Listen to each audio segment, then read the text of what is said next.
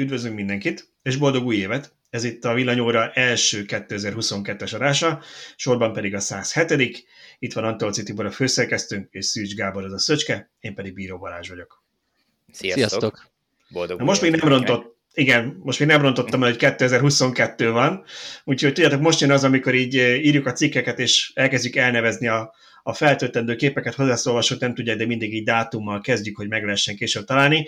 És most még odafigyelek rá, hogy nehogy 2021-et írjak, majd amikor az ember már egy elkényelmesedik így január közepén, akkor elkezd 2021-et írni véletlenül minden egyes ilyen fájlba, de eddig. Itt a legnehezebb nekem legalábbis az, hogy tavaly, idén, jövő, tehát hogy ezek a relatív időmeghatározások, ezek a, a neccesek, amikor egy ilyen váltás történik. Igen, én már a minap leírtam, hogy idén megnyitott a Tesla is Magyarországon, rögtön meg is kaptuk a figyelmeztetést több olvasótól, de ez csak ilyen éberség figyelő nálunk. Idén is megnyitott, január 3-án reggel.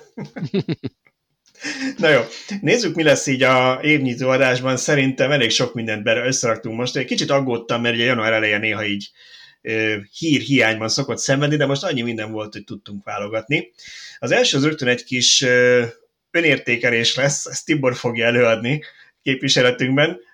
Született arról egy cikk, hogy hogy alakult a mi olvasottságunk, meg milyen számokat mutattunk fel, szerintem ez érdekelheti a podcastunk hallgatóit is, meg egy kicsit beszélünk a podcastnak a népszerűségéről is, olyan is van, képzétek el, népszerű. Aztán beszélünk a GDPR-ról, hogy mi is van ezekkel a fránya fedélzeti kamerákkal, mert hogy én rendszeresen megkaptam egy kedves olvasónktól a kommentben minden egyes Tesla cikknél, hogy na majd akkor ennek vége lesz, amikor valaki egyszer felnyomja a Teslát. Úgyhogy döntöttem, hogy összeszedem, hogy mit lehet tudni erről a fedélzeti kameráról. Utána beszélünk arról, hogy mennyire veszélyes az elektromos autók töltése konnektorról, mekkora itt a valós veszély, és mi a véleményünk arról, hogy erről mit írtak. Innen egészen elegánsan át fogjuk vezetni a közületi töltésről a közötti parkolásra, közvetlenül parkolásra, ez pedig a Pécsi hírei kapcsán, ott ugye a peveknél megvonták a, a zöldrendszámosoktól az ingyen parkolást. Lesz egy nagyon rövid kitérünk a, a napelemek világába, hogy ne csak autókról beszéljünk, és szerintem ezen a ponton megemlékezünk a taxiról, én majd azért jól megkérdezem, mi van ezzel a taxival, mert mindig csak itt lapultok, én még soha nem láttam ezt a kocsit, csak így jönnek ilyen képek, meg készül, és valahogy kéne ezzel lennie. És aztán visszatérünk az autókhoz, mert volt két 1000 km fölötti hatótávú autóról hírünk, ami most kivételesen nem ilyen hypermining csoda volt, hanem úgy néz ki, hogy valós adatok. És végén statisztikázunk egy kicsit, mert a matematikát mindenki szereti, senki nem szereti, de azért megemlékezünk arra, hogy hány új elektromos autót adtak el Magyarországon tavaly, meg Európában, mert úgy kezdenek bejönni az adatok, és persze a végén lesz egy egészen pici Tesla blog szintén az eladási adatok kapcsán. Arról, hogy már Na. megint hazudtak. Azt, hogy már megint hazudtak, viszont tartunk szerintem egy ilyen két-három percnél, és már ebből is látszik, hogy mennyi mindent felsoroltam, úgyhogy csapjunk is a lovak közé, mert az életben jutunk a végére. Um, úgyhogy hozzuk idén is a formánkat, másfél órás villanyórákkal. Tibor, milyen volt a tavalyi formánk? Mesélj róla. Rövidre fogom, nagyon szuper. A szokásos, szokásoknak megfelelően tavaly is növekedett a, az olvasó tábor is, az olvasottság és a, az oldalletöltések száma is egyedi olvasóból a Google Analytics 2,4 milliótnál is többet mért, ami szerintem szédületesen nagy szám. Nyilván ebbe benne vannak azok, akik életükből összesen egyszer kattintották rá, valahol látták megosztva az anyagot, rákattintottak, elolvastak egy hírt, és soha többet nem jöttek vissza, és nyilván ott vannak azok a hűséges olvasóink, akik már évek óta rendszeresen visszajárnak, és minden témánál elmondják a véleményüket hozzászólásban. Mindenki csak biztos tudok, hogy ezt tegye meg, hogyha ha még nem csatlakozott a, a kommentelők egyre népesebb táborához. Most az igazság, hogy a, ezt most jutott eszembe, hogy így mondom, hogy össze, összeszámolhattuk volna a tavalyi kommenteket is, de arról nem csináltam statisztikát, viszont arról igen, hogy, hogy milyen volt az olvasószám egy-egy hónapban, és ugye ugyanúgy, mint ahogy idén is egyelőre úgy látszik, hogy erős a, a január, tavaly is a, a január volt a legerősebb hónapunk, több mint 394 ezer olvasót szolgáltunk ki hírekkel, információ, információkkal, ami, ami szédületesen nagy szám.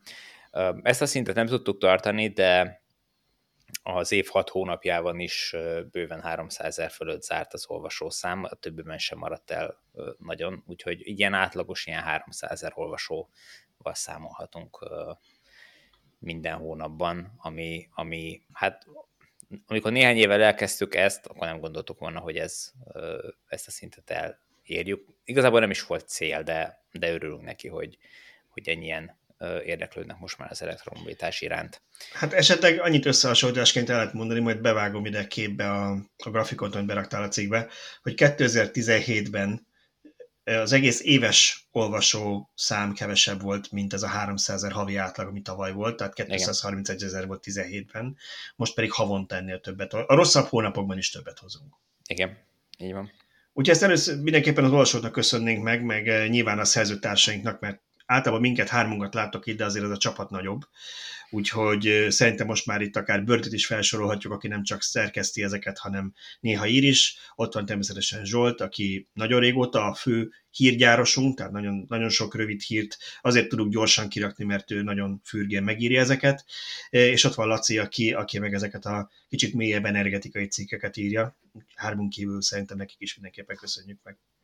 Abszolút, meg nektek is, úgyhogy ez egy, ez egy csapatmunka, nélkületek nem jönne létre, és a, az, az olvasók nélkül meg nyilván nem lenne értelme csináljuk, úgyhogy, úgyhogy abszolút, ez szerintem minden januárban, amikor, amikor ezek a, a számok így összeállnak, akkor, akkor ez egy újabb lökést ad, meg erőt ad annak, hogy, hogy újra nekiálljunk, és, és még jobbra, még jobb oldalt csináljunk a villamautósok.hu-ból. És beszéljünk a podcastról, mert a villanyautósok.hu-nál szerintem sosem merült fel, hogy abba hagyjuk, de a podcastnál azért el kell ismerni, hogy egyszer-kétszer úgy rezgett a léc, hogy nem volt olyan jó visszajelzés, küzdöttünk a technikával, mondták, hogy rossz a hang, recseg, nem élvezhető, és azért komolyan szerintem sose gondoltuk, de azért párszor felmerült, hogy el kéne ezt engedni. De milyen jó, hogy nem tettük, mert egyre népszerűbb. Igen, arról már beszéltünk szerintem a századik adás kapcsán, hogy ez úgy, úgy indult, hogy ez milyen egyszerű lesz, mert igazából abban is dumálunk, egyszer lerakjuk így a mikrofont, bekapcsolva felejtjük, és aztán csak kirakjuk, és akkor ez egy ilyen low effort, no effort kategória, aztán ehhez képest rámegy a péntek délután a utómunkálatokra. De viccelős félretéve szerintem, szerintem nagyon büszkék lehetünk az eredményekre, azon túl, hogy most már tényleg sokan jelezték vissza, hogy végre a technikát is tudjuk használni, ennek mi örülünk a legjobban. De én egészen meglepődtem, azon most néztem ilyen statisztikákat, van ez a Chartable nevű oldal, ami így mutatja, hogy hol vagyunk mi, és hát természetesen lehet nézni teljes podcast kínálatot Magyarországon, de hát ez egy eléggé kis szelete azért a autózás, meg az elektromos autózás. Én azt találtam, hogy az Apple podcastok között, hogyha az autós kategóriát nézzük, akkor Magyarországon decemberben például másodikak voltunk, és a csúcspozíciónk tavaly az első volt az autós podcastok között. Ez most senki ne értse félre, nálunk azért vannak nagyobb hallgatottságú podcastok, de vannak olyan napok, mondjuk amikor kijön frissen a miénk, amikor az első helyet is, is megkapja ez, a, ez az adás, úgyhogy ezt még egyszer köszönjük mindenkinek, aki ránk kattint és meghallgat minket, mert ez csak ebből van. Ehhez erre nekünk semmi más ráhatásunk nincs erre a számra, és nem is mi gyűjtjük a statisztikát, hanem egy teljesen független cég tőlünk. De ráadásul ez annyira, annyira jól sikerült a, a hallgatóknak a elcsípése az Apple Podcast-on, hogy ott még a szabadidő kategóriában is ötödikek voltunk, amikor a legjobb helyezést elértük. És ami nekem nagyon tetszett, hogy az összes magyar podcastban volt hogy 11-ek voltunk. Az, az összes podcastban? Igen, igen, tavaly. Hm. Ami nyilván megint ezt úgy kell érteni, valószínűleg aznap jött ki valamelyik volt podcastunk egy fél óra, amikor... Volt egy fél óra, nem baj, mi a fél órának is. Így van. Örülünk, nagyon szépen köszönjük. A Spotify-nál meg annyit találtam, ott van egy ilyen lifestyle and health, tehát életstílus és egészség kategóriában van benne ez a téma is. Ezt mi soroltuk, pedig... vagy ők, bocsánat? Ezt, ezt ők sorolják be. Ezt, ők sorolják be. Nem, szerintem ezt, ezt valahogy mi adjuk meg, amikor beregisztráltunk. Ja. Vagy, szóval vagy Tibor, a te hibád, jó? Többet kell szerintem... beszélnünk az egészségről, arról keveset beszéltünk még. De akkor lehet, hogy úgy kéne, hogy valamilyen nagyon-nagyon nem népszerű kategóriát megadni, és ott vígan mi lennénk az elsők, ahol senki sem gyárt podcastot. Igen igen, a fafaragás podcastok között első helyen vagyunk. Sose gondolnád, de most ez egy nagyon mellékszál, de én a, a fotós lapok kapcsán korábban sokszor nézegettem a, a nyomtatott lapokat, bementem Tesco-ba, meg újságosnál, meg mindent, és, és én mindig megdöbbentem, hogy fotós lapból egy idő után már gyakorlatilag egy vagy maximum kettő volt, de ilyen, hogy tetoválós magazin, meg a, a kutyás, meg vadász, meg tudom, egész sor van. És tehát olyan olyan nagyon szűk réteg területeknek van nagyon sok uh, sajtója, amikre nem is gondolnád, hogy létezik. Tehát, hogy lehet, hogy rá, ránéznénk a fafaragós podcastokra, és van belőle 15 csak Magyarországon. Igen, és rossz, rossz példát mondtam valószínűleg. Nem tudom, tehát most ezt csak így mondom, hogy néha ezek nagyon meglepető, vagy meglepőek tudnak lenni, vagy meglepetést tudnak okozni. Na mindegy, szóval ebben a kategóriában a Spotify amiben minket mérnek, ott a csúcspozíciónk tavaly az ötödik helyezés volt Magyarországon, úgyhogy szerintem ezt is köszönjük szépen minden hallgatónak, aki Spotify-on követ minket. Na de ennyi önfényezés után térjünk akkor egy kicsit lényegébb témára, mégpedig a GDPR felé evezünk, mert a matematikán kívül még a jogászkodás szereti mindenki sokkal jobban, valószínűleg főleg akkor, hogyha nem jogászok végzik, tehát Laci véletlenül sincs itt, úgyhogy, úgyhogy úgy fogjuk ezt most megbeszélni, hogy egyikünk sem jogász. Írtam egyet arról, hogy mi a helyzet a fedélzeti kameráknak a használatával Magyarországon, mennyire legális ez, meg mennyire nem legális, meg Európa több országában, meg kicsit Amerikában, és hát sokkal okosabb nem lettem, meg kell, hogy mondjam, amikor befejeztem a cikket. Nem tudom, én teljesen ki vagyok akadva ezen a GDPR kérdése, mert az, az első, vagy az alapgondolat nagyon jó. Tehát valamit kell kezdeni azzal, hogy ne lehessen visszaélni a, a személyes, vagy személyiségi jogokkal, meg mit Tehát, hogy, hogy ez, ez egy fontos terület, ezzel tényleg foglalkozni kell. De ahogy ezt sikerült megoldani az EU-ban, az gyakorlatilag katasztrófa, mert azt szivatják, aki becsületesen akar adatot kezelni, ő neki aztán minden a körmére van nézve, aki meg eddig is visszaélt az adatokkal, az ezután is pont ugyanúgy vissza fog élni, mert pont ugyanúgy nem lehet elkapni, és nem lehet vele mit kezdeni. És a, a legnagyobb gáz az egészben, hogy olyan területekre is ráhúzták, lásd az autós kamerák, biztonsági kameráknak a, a képrögzítése, amihez aztán abszolút nem tartozik ez az egész. Szerintem. Az a, az a gondom ezzel, hogy pont ahogy mondod, hogy ha valaki hivatalosan akarja csinálni, akkor az ő életét nehezítik meg. Tehát ha a legtöbb autóban már ott van minimum egy tolatókamera, de egyre több. Annyira adná magát, hogy használjuk ezeket rögzítésre. De az ilyen GDPR előírások miatt, amit a Tesla is csinál, hogy elérhetővé teszi, hogy az autó fedélzeti kameráinak képét tároljuk, letöltsük, távolról megnézzük, stb. Ez így megfogható. Ha valaki egy ilyen utólagos piacon vásárolt képrögzítő eszközt szerel fel a tükör mögé, ott nem vonható felelősségre a gyártó, ott az adott felhasználónak a, a problémaköre ez, és sokkal nehezebb megtalálni, kiszúrni, megbüntetni, stb. És akkor megint mi van? Arra kényszerítenek, hogy a tök frankó, megbízhatóan működő, jó minőségű, egyszer már megvásárolt, beépített gyári rendszer helyett használjunk mondjuk mutyi rendszert. Tehát nem akarom most ezt itt senkinek a szájba adni, de ha valaki egyszer kitalálja az EU-ban, hogy a Tesla-nál ezt tiltsuk be, akkor onnantól az lesz, hogy majd mindenki szerel Kínából rendelt kis képrögzítőt, aki szeretne a, a tükör mögé, és mivel lesz, akkor jobb. Igen, és uh, ez nagyon jó példa erre, hogy a BMW megoldotta. Nekik is van őrszem módjuk, most nem emlékszem, hogy hogy hívják uh, beépítve a, az X-be, de te nem férhetsz hozzá. Tehát, hogyha összetörik, összekarmolják, bármi történik a kocsiddal, akkor a rendőrséghez kell fordulni, és a rendőrség kérheti ki a BMW-től a, a te saját autódból a, az adatokat. Nonsense. Igen, egyébként, e, e, egyébként szerintem e, most egy kicsit belástam magam a témába, ezzel olyan nagyon sokkal nem jobb, jobban nem védte magát a BMW, mint a Tesla-nek a hasonló megoldása, mert hogy itt nem is az a probléma, hogy természetesen a hozzáférés is probléma, de az már a te felelősséget, hogy hozzáférést hogy szavatolt, hogy identiták ne férjenek hozzá a GDPR ajánlások vagy, vagy előírások szerint.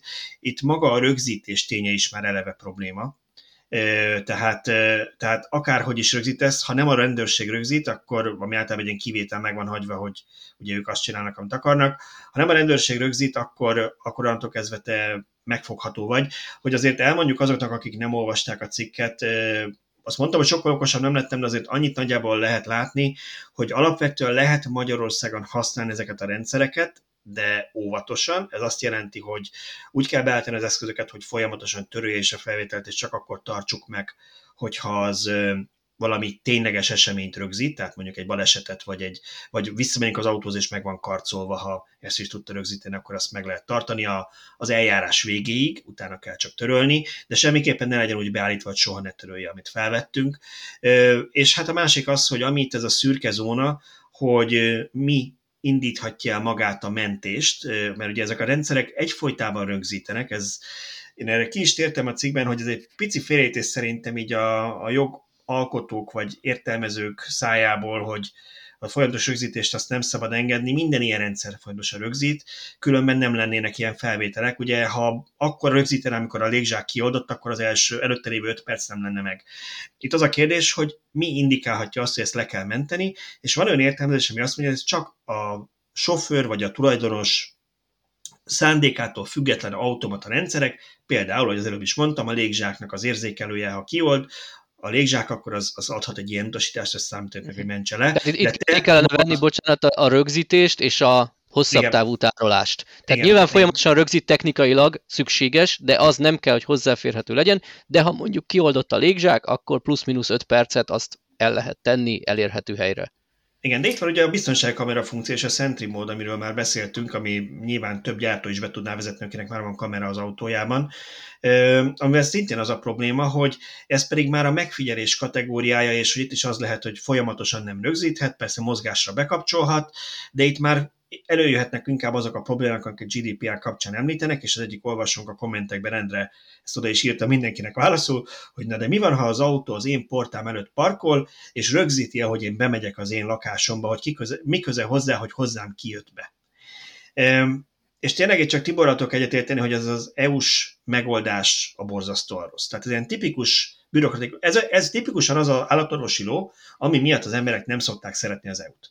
Úgy alapvetően az EU-t Magyarországon, hogy tudom én, 70% körül támogatják a tagságunkat, tehát népszerű, vagy hát elfogadott, hogy EU tagok vagyunk, tehát nem az EU-t nem szeretik az emberek, de amikor arról szoktunk beszélni, hogy az EU-s bürokraták az uborka görbületével vannak elfoglalva, na ez pont ugyanilyen példa, hogy egy teljesen életszerűtlen rész esetet kiragadnak ebből, és ebből úgy vezetik le, mintha mindenki a szomszédnak a portáját figyelni a kamerákkal úgy állna ott meg. Nyilván azért van egy, egy olyan vetület ennek az egésznek, amit, amit nél tényleg szükség van, a, vagy lenne a korlátozásra. Például most uh, szilveszter után fölbukkant a neten egy olyan felvétel, valami autónak, ha valószínűleg Tesla lehetett, mert több kamerakép is rendelkezésre állt, uh, ahol egy uh, hát uh, erősen a garatra fölöntött uh, fiatalember letolt gatyával mászkál az utcán, és tudom, mit csinál, teljesen mindegy, hogy mit csinál, de amikor ő közel megy az autóhoz, azon a részleten, most te meg én nem tudom, vagy ti vagy én nem tudom azonosítani, de az anyukája, meg a, az ismerősei biztos, hogy felismerik azon a felvételen. Na, az ilyen felvételeket nem szabadna engedni, hogy, hogy kikerüljenek, mert igazából oké, okay, ott csinálta az utcán, látta az a három ember, vagy tíz ember, aki látta, de nem kéne, nem szükséges, hogy az egész világ is lássa. Alapvetően én is ott fognám meg, hogy a közzétételt kellene büntetni, a beleegyezés nélküli közzétételt, Igen. ami alól ki lehet venni az, hogyha biztosítónak, vagy a bíróságnak, vagy a rendőrségnek mutatom meg a felvételt, de az nem, nem hasonló ki egy másik... Igen, de ne, ne, ne, ne, hát a biztosító az már határesetben az nem egy állami szerv, tehát ott te már egy harmadik félnek kiadott, de itt általában ugye az arról szól, hogy a biztosítóknak vannak akkor olyan GDPR saját házi szabályzatok, hogy ők ezt hogy kezelhetik. A GDPR egyébként is erről szól, tehát Igen. hogy az ügyhöz szükséges módon kezeli a, az adatokat, Igen. és akkor nyilván ő kötelezettséget vállal, hogy ő nem fogja utána föltenni a Facebookra. Ha egyébként annyiban... a Facebookra, akkor kitakarja megfelelő azonosítható dolgokat. Annyiban én is azért védeném a GDPR-t magát, ahogy Tibor is említette, hogy én egy picit más példát hoznék, mert erre könnyű azt mondani, hogy hát nem kell letolni a nadrágot az utcán, ha meg letoltad, akkor köztelten toltad le, de azért toltad le, hogy mindenki lássa, mert ezzel akartál botrányt kelteni, arról meg te tetsz, hogy berúgtál, de mondjuk, ha valaki, én nem tudom, kemoterápiára jár, és nem szeretné az egész utca arról beszéljen otthon, hogy ő rákos, és mondjuk fölveszik azt, hogy ő bemegy, akkor nem biztos, hogy jól esne neki, hogyha utána ezt kirakná valaki Facebookra, és akár csak véletlenül észrevennék, hogy ő oda abba a kórháznak az ajtaján ment be. Tehát azért lehetnek olyan szenzitívebb esetek is, amikor ténylegesen méltányolható az, hogy valakinek a privát szférába avatkozod ezzel, nem szabadna tenni, azt büntetik el keményen, de azt, hogy te ezt biztosítási célokra felhasználd, azt nem szabadna tiltani. Abszolút. És szerintem a jogalkalmazók ezt az esetek 99%-ában így is kezelik. Van egy idióta, igazából kezelhetetlen jogszabályhalmaz, de szerencsére szerintem a jogalkalmazók, a bíróságok, a rendőrségek azért ezt megtanulták valamilyen Ott igen, jó de, de emberek tömegesen osztanak meg videókat. Tehát most az autók fedélzeti kameráját, ugye Balázs cikke említette is ezt a problémát, autók fedélzeti kameráját nagyon szabályozni akarjuk, de az emberek sebében lapuló mobiltelefonokat, fényképezőket, kamerákat nem. Mindenki teszi fel a rengeteg közösségi oldalra és egyéb felületre. Nyilván nem az a téma ott, hogy bárki átsétál, de, de rajta van bárki, és nyilván az ismerősei felismerik, és ahogy Balázs is említette például ezt a kórházas esetet, simán lehet, hogy valaki lebukik, hogy neki ott abban a pillanatban nem ott kellett volna lennie, hogy most a főnöke, házastársa, akárki előtt bukik le, az legyen az ő problémája, de igen, ebben van egy ilyen kellemetlenség. Na de itt nem a felvétel készítés a probléma, hanem a felvétel közzététele, akkor ezt kellene szabályozni. Akkor erre mi lenne a megoldás, hogyha én feltöltök egy videót a Facebookra, ami mondjuk sétál a gyerekem az utcán, és meg szeretném osztani, hogy én már tud járni, akkor én, én jelöljem meg a videón, hogy ez az arc az én gyerekem, és az összes többi szemét azt homályosítsa el a Facebook, vagy, vagy mi lenne a járható út? Igen, ez a baj, hogy a gyakorlati megvalósítása megint csak azt mondjuk, hogy ha a fedélzeti kamerákra gondolunk, az viszonylag jól megfogható, hogy ilyen felvételt nem lehet közé tenni, aki közé teszi, az meg így járt. Ha mondjuk nem takarja ki a rendszámokat, azért autónál is lehet olyan Rendszám. egyedi, amit észreveszed, igen, tehát hogy... Én a rendszámot azt elengedném. A rendszám az nem személyhez fűződő dolog. Az egy autónak egy azonosító jele, az bárhol parkolt az utcán, bárhol bárki láthatja. Nem, nem titkos adat, nem olyan, mint a, mint a személyigazolványod, hogy, hogy ne lehessen látni. Na jó, de azzal is ugyan, úgy lebukok, hogy a szeretőm ház előtt parkolt, a feleségem meg meglátja a híradóban, hogy mit kerestem én ott. De ne parkolj ott, ennyi, ennyire egyszerű.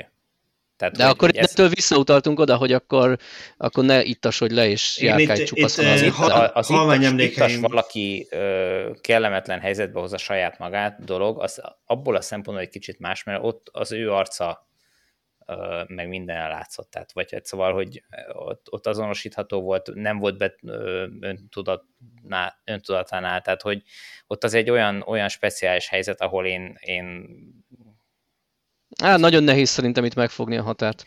Nyilván Minden esetre nincs, nincs barom érdekes, és nagyon-nagyon érdekes mozzanatokat vet fel. Ez már csak abból is látszik, hogy én még a kommentelők közt nem láttam ilyen egyetértést, még Facebookon is tömegesen írták, hogy hogy nagyon jól sikerült a cikk. Ez látszott az olvasottságán is, poénkodtunk itt az elején azzal, hogy akkor január másodikától is mehetünk egy hét Szabira, mert a januári olvasottságot ez a cikk hozta. De ha esetleg valaki még van a hallgatók közt, aki nem olvasta, és érdeklődik a témára, szerintem ne hagyja ki, mert tényleg Balázs alaposan sok oldalról megközelítette a problémát, és tök jól összeszedte. És nem, nem teljes mértékben mindent körüljárva, tehát senki ne ez alapján tervezze a nyaralását, de azért pár európai példát is belevettem, tehát például Ausztriában, ha valaki megy ott, ott a legszigorúbb a szabályozás, mondjuk a Teslákat ott sem nem tudom, nem szeretik le a fedélzeti kamerákat, nem, nem ragasztatják le a rendőrök, de, de ott, ott nagyon kemény büntetéseket szabnak ki, hogyha valaki mondjuk észreveszik utólagos kamerával így beszerelve filmez, tehát Ausztriában vigyázni kell. Valószínűleg azt lehet tanácsolni tényleg, hogyha valaki használ ilyet és szeretné nyaralásnál is használni azért, hogy ha baleset történik, akkor tudja igazolni, akkor érdemes megnézni előtte annak az adott országnak. Mondjuk az autóklubján, én is az osztrák autóklub oldalán találtam erről infókat, hogy, hogy náluk mi a szabályozás. Na jó, szerintem a GDPR témát kimerítettük, úgyhogy haladjunk tovább előre a Lenini úton. A GDPR után Magyar Híradó, Magyar egy. Ez a Lenini út, ez itt egy kicsit durva átvezetés volt, de jó. Aki, aki tud a sorok között olvasni, az olvas, aki nem, az meg nem olvas, csak hallgat minket. Na de, szóval átértünk a, a Magyar Televízió M1 híradójára, amit nagyon ritkán szoktunk idézni, de most mégis megtesszük, mert egy veszélyre hívták fel. foglalkoztak. Pillanatokkal foglalkoztak, és veszélyre hívták fel a lakosság figyelmét, azt írták, hogy veszélyes játékot üznek, akik lopott árammal töltik e-autójukat. Természetesen senki ne töltse semmiét lopott árammal, senki ne lopjon semmit áramot se, tehát ez egy külön, külön probléma, hogy esetleg egy olyan áramforrás használnak, amiről tegyük, hogy jó hiszem, nem tudták, hogy az nem azért van ott, hogy használják, de az alapvető műszaki része ennek meg az, hogy itt ők arra utalnak, hogy bizonyos plázákban, vagy legalábbis egy plázában, amit ők megtaláltak, ott ki vannak téve ilyen konnektorok, amik lehet, hogy azért vannak ott, hogy a takarítógépeket, ha üzemeltetik ott, akkor arról menjen, de nem azért, hogy azt mindenki autótöltésre használja. Bár ez nincs kiírva, hogy nem azért van, de sejtjük, hogy nem azért van. Hát szerintem több sebből is vérzik, és amúgy viszont érdekes problémát vet fel ez a, ez a híradás. Először is ugye ez, hogy hogy, hogy szabad-e azt használni azért, mert ott találok egy konnektort. Itt azért nem arról van szó, hogy egy méretlen vezetékre feldobom a lasszót, és akkor onnan töltöm az autómat, hanem bemegyek valahová, esetleg fizetek a parkolásért, és, és oda van téve egy konnektor, akkor szabad-e ott bedugni, vagy sem. Tehát van egy ilyen olvasata, illetve ami... Szabad vagy sem? Szerintem hát, nem. Szerintem, ha nincs egy külön tábla, ami ezt megengedi, eh, én nem indulnék abból, hogy az a konnektor azért van ott, hogy a villanyautós töltsön. Azért azt akkor kiraknak rá, ha más nem vesznek egy matricát és felrakják rá. Igen, nagyon-nagyon-nagyon érdekes. Rengeteg parkolóban, ahol nem is gondolnánk. Áruházak parkolójában is kint vannak konnektorok, soronként néhány, stb. Még sosem töltöttem ilyenről, de amúgy felmerülhet a kérdés, hogyha bárhol ott vagyok a villanyautómmal külföldön, nem jutottam el a töltőig, és nincs itt egy konnektor, akkor nem csapolnám-e meg, mert amúgy semmi nem tiltja. Itt felmerül ez, hogy inkább elnézést kérj, mint engedélyt, mert ha engedélyt kérsz, úgyse adják meg. Még ez sem igaz, én azért már több helyen voltam olyan helyzetben, nem, nem ilyen nyilvános helyen, hanem mondjuk egy kempingben szálltam meg, és megkérdeztem a recepción, hogy itt vannak ugye ezek a konnektorok, amiknek bírnia kell a teljesítményt, mert hát lakókocsik fűtése, klímája, minden arról tud üzemelni, akkor miért ne bírna el, hogy mondjuk én 6-10 amperrel töltsem róla az automat, és eddig sehol sem pattintottak le. Nyilván mindenhol úgy kezdtem, hogy kifizetem a rendes áramdíjat, amit itt kell, persze, nyilván. Tehát, tehát igen, lehet ezt így is, hogy engedélyezik, és akkor el is jutottunk így a kempingek kapcsán szerintem oda, hogy veszélyese ez.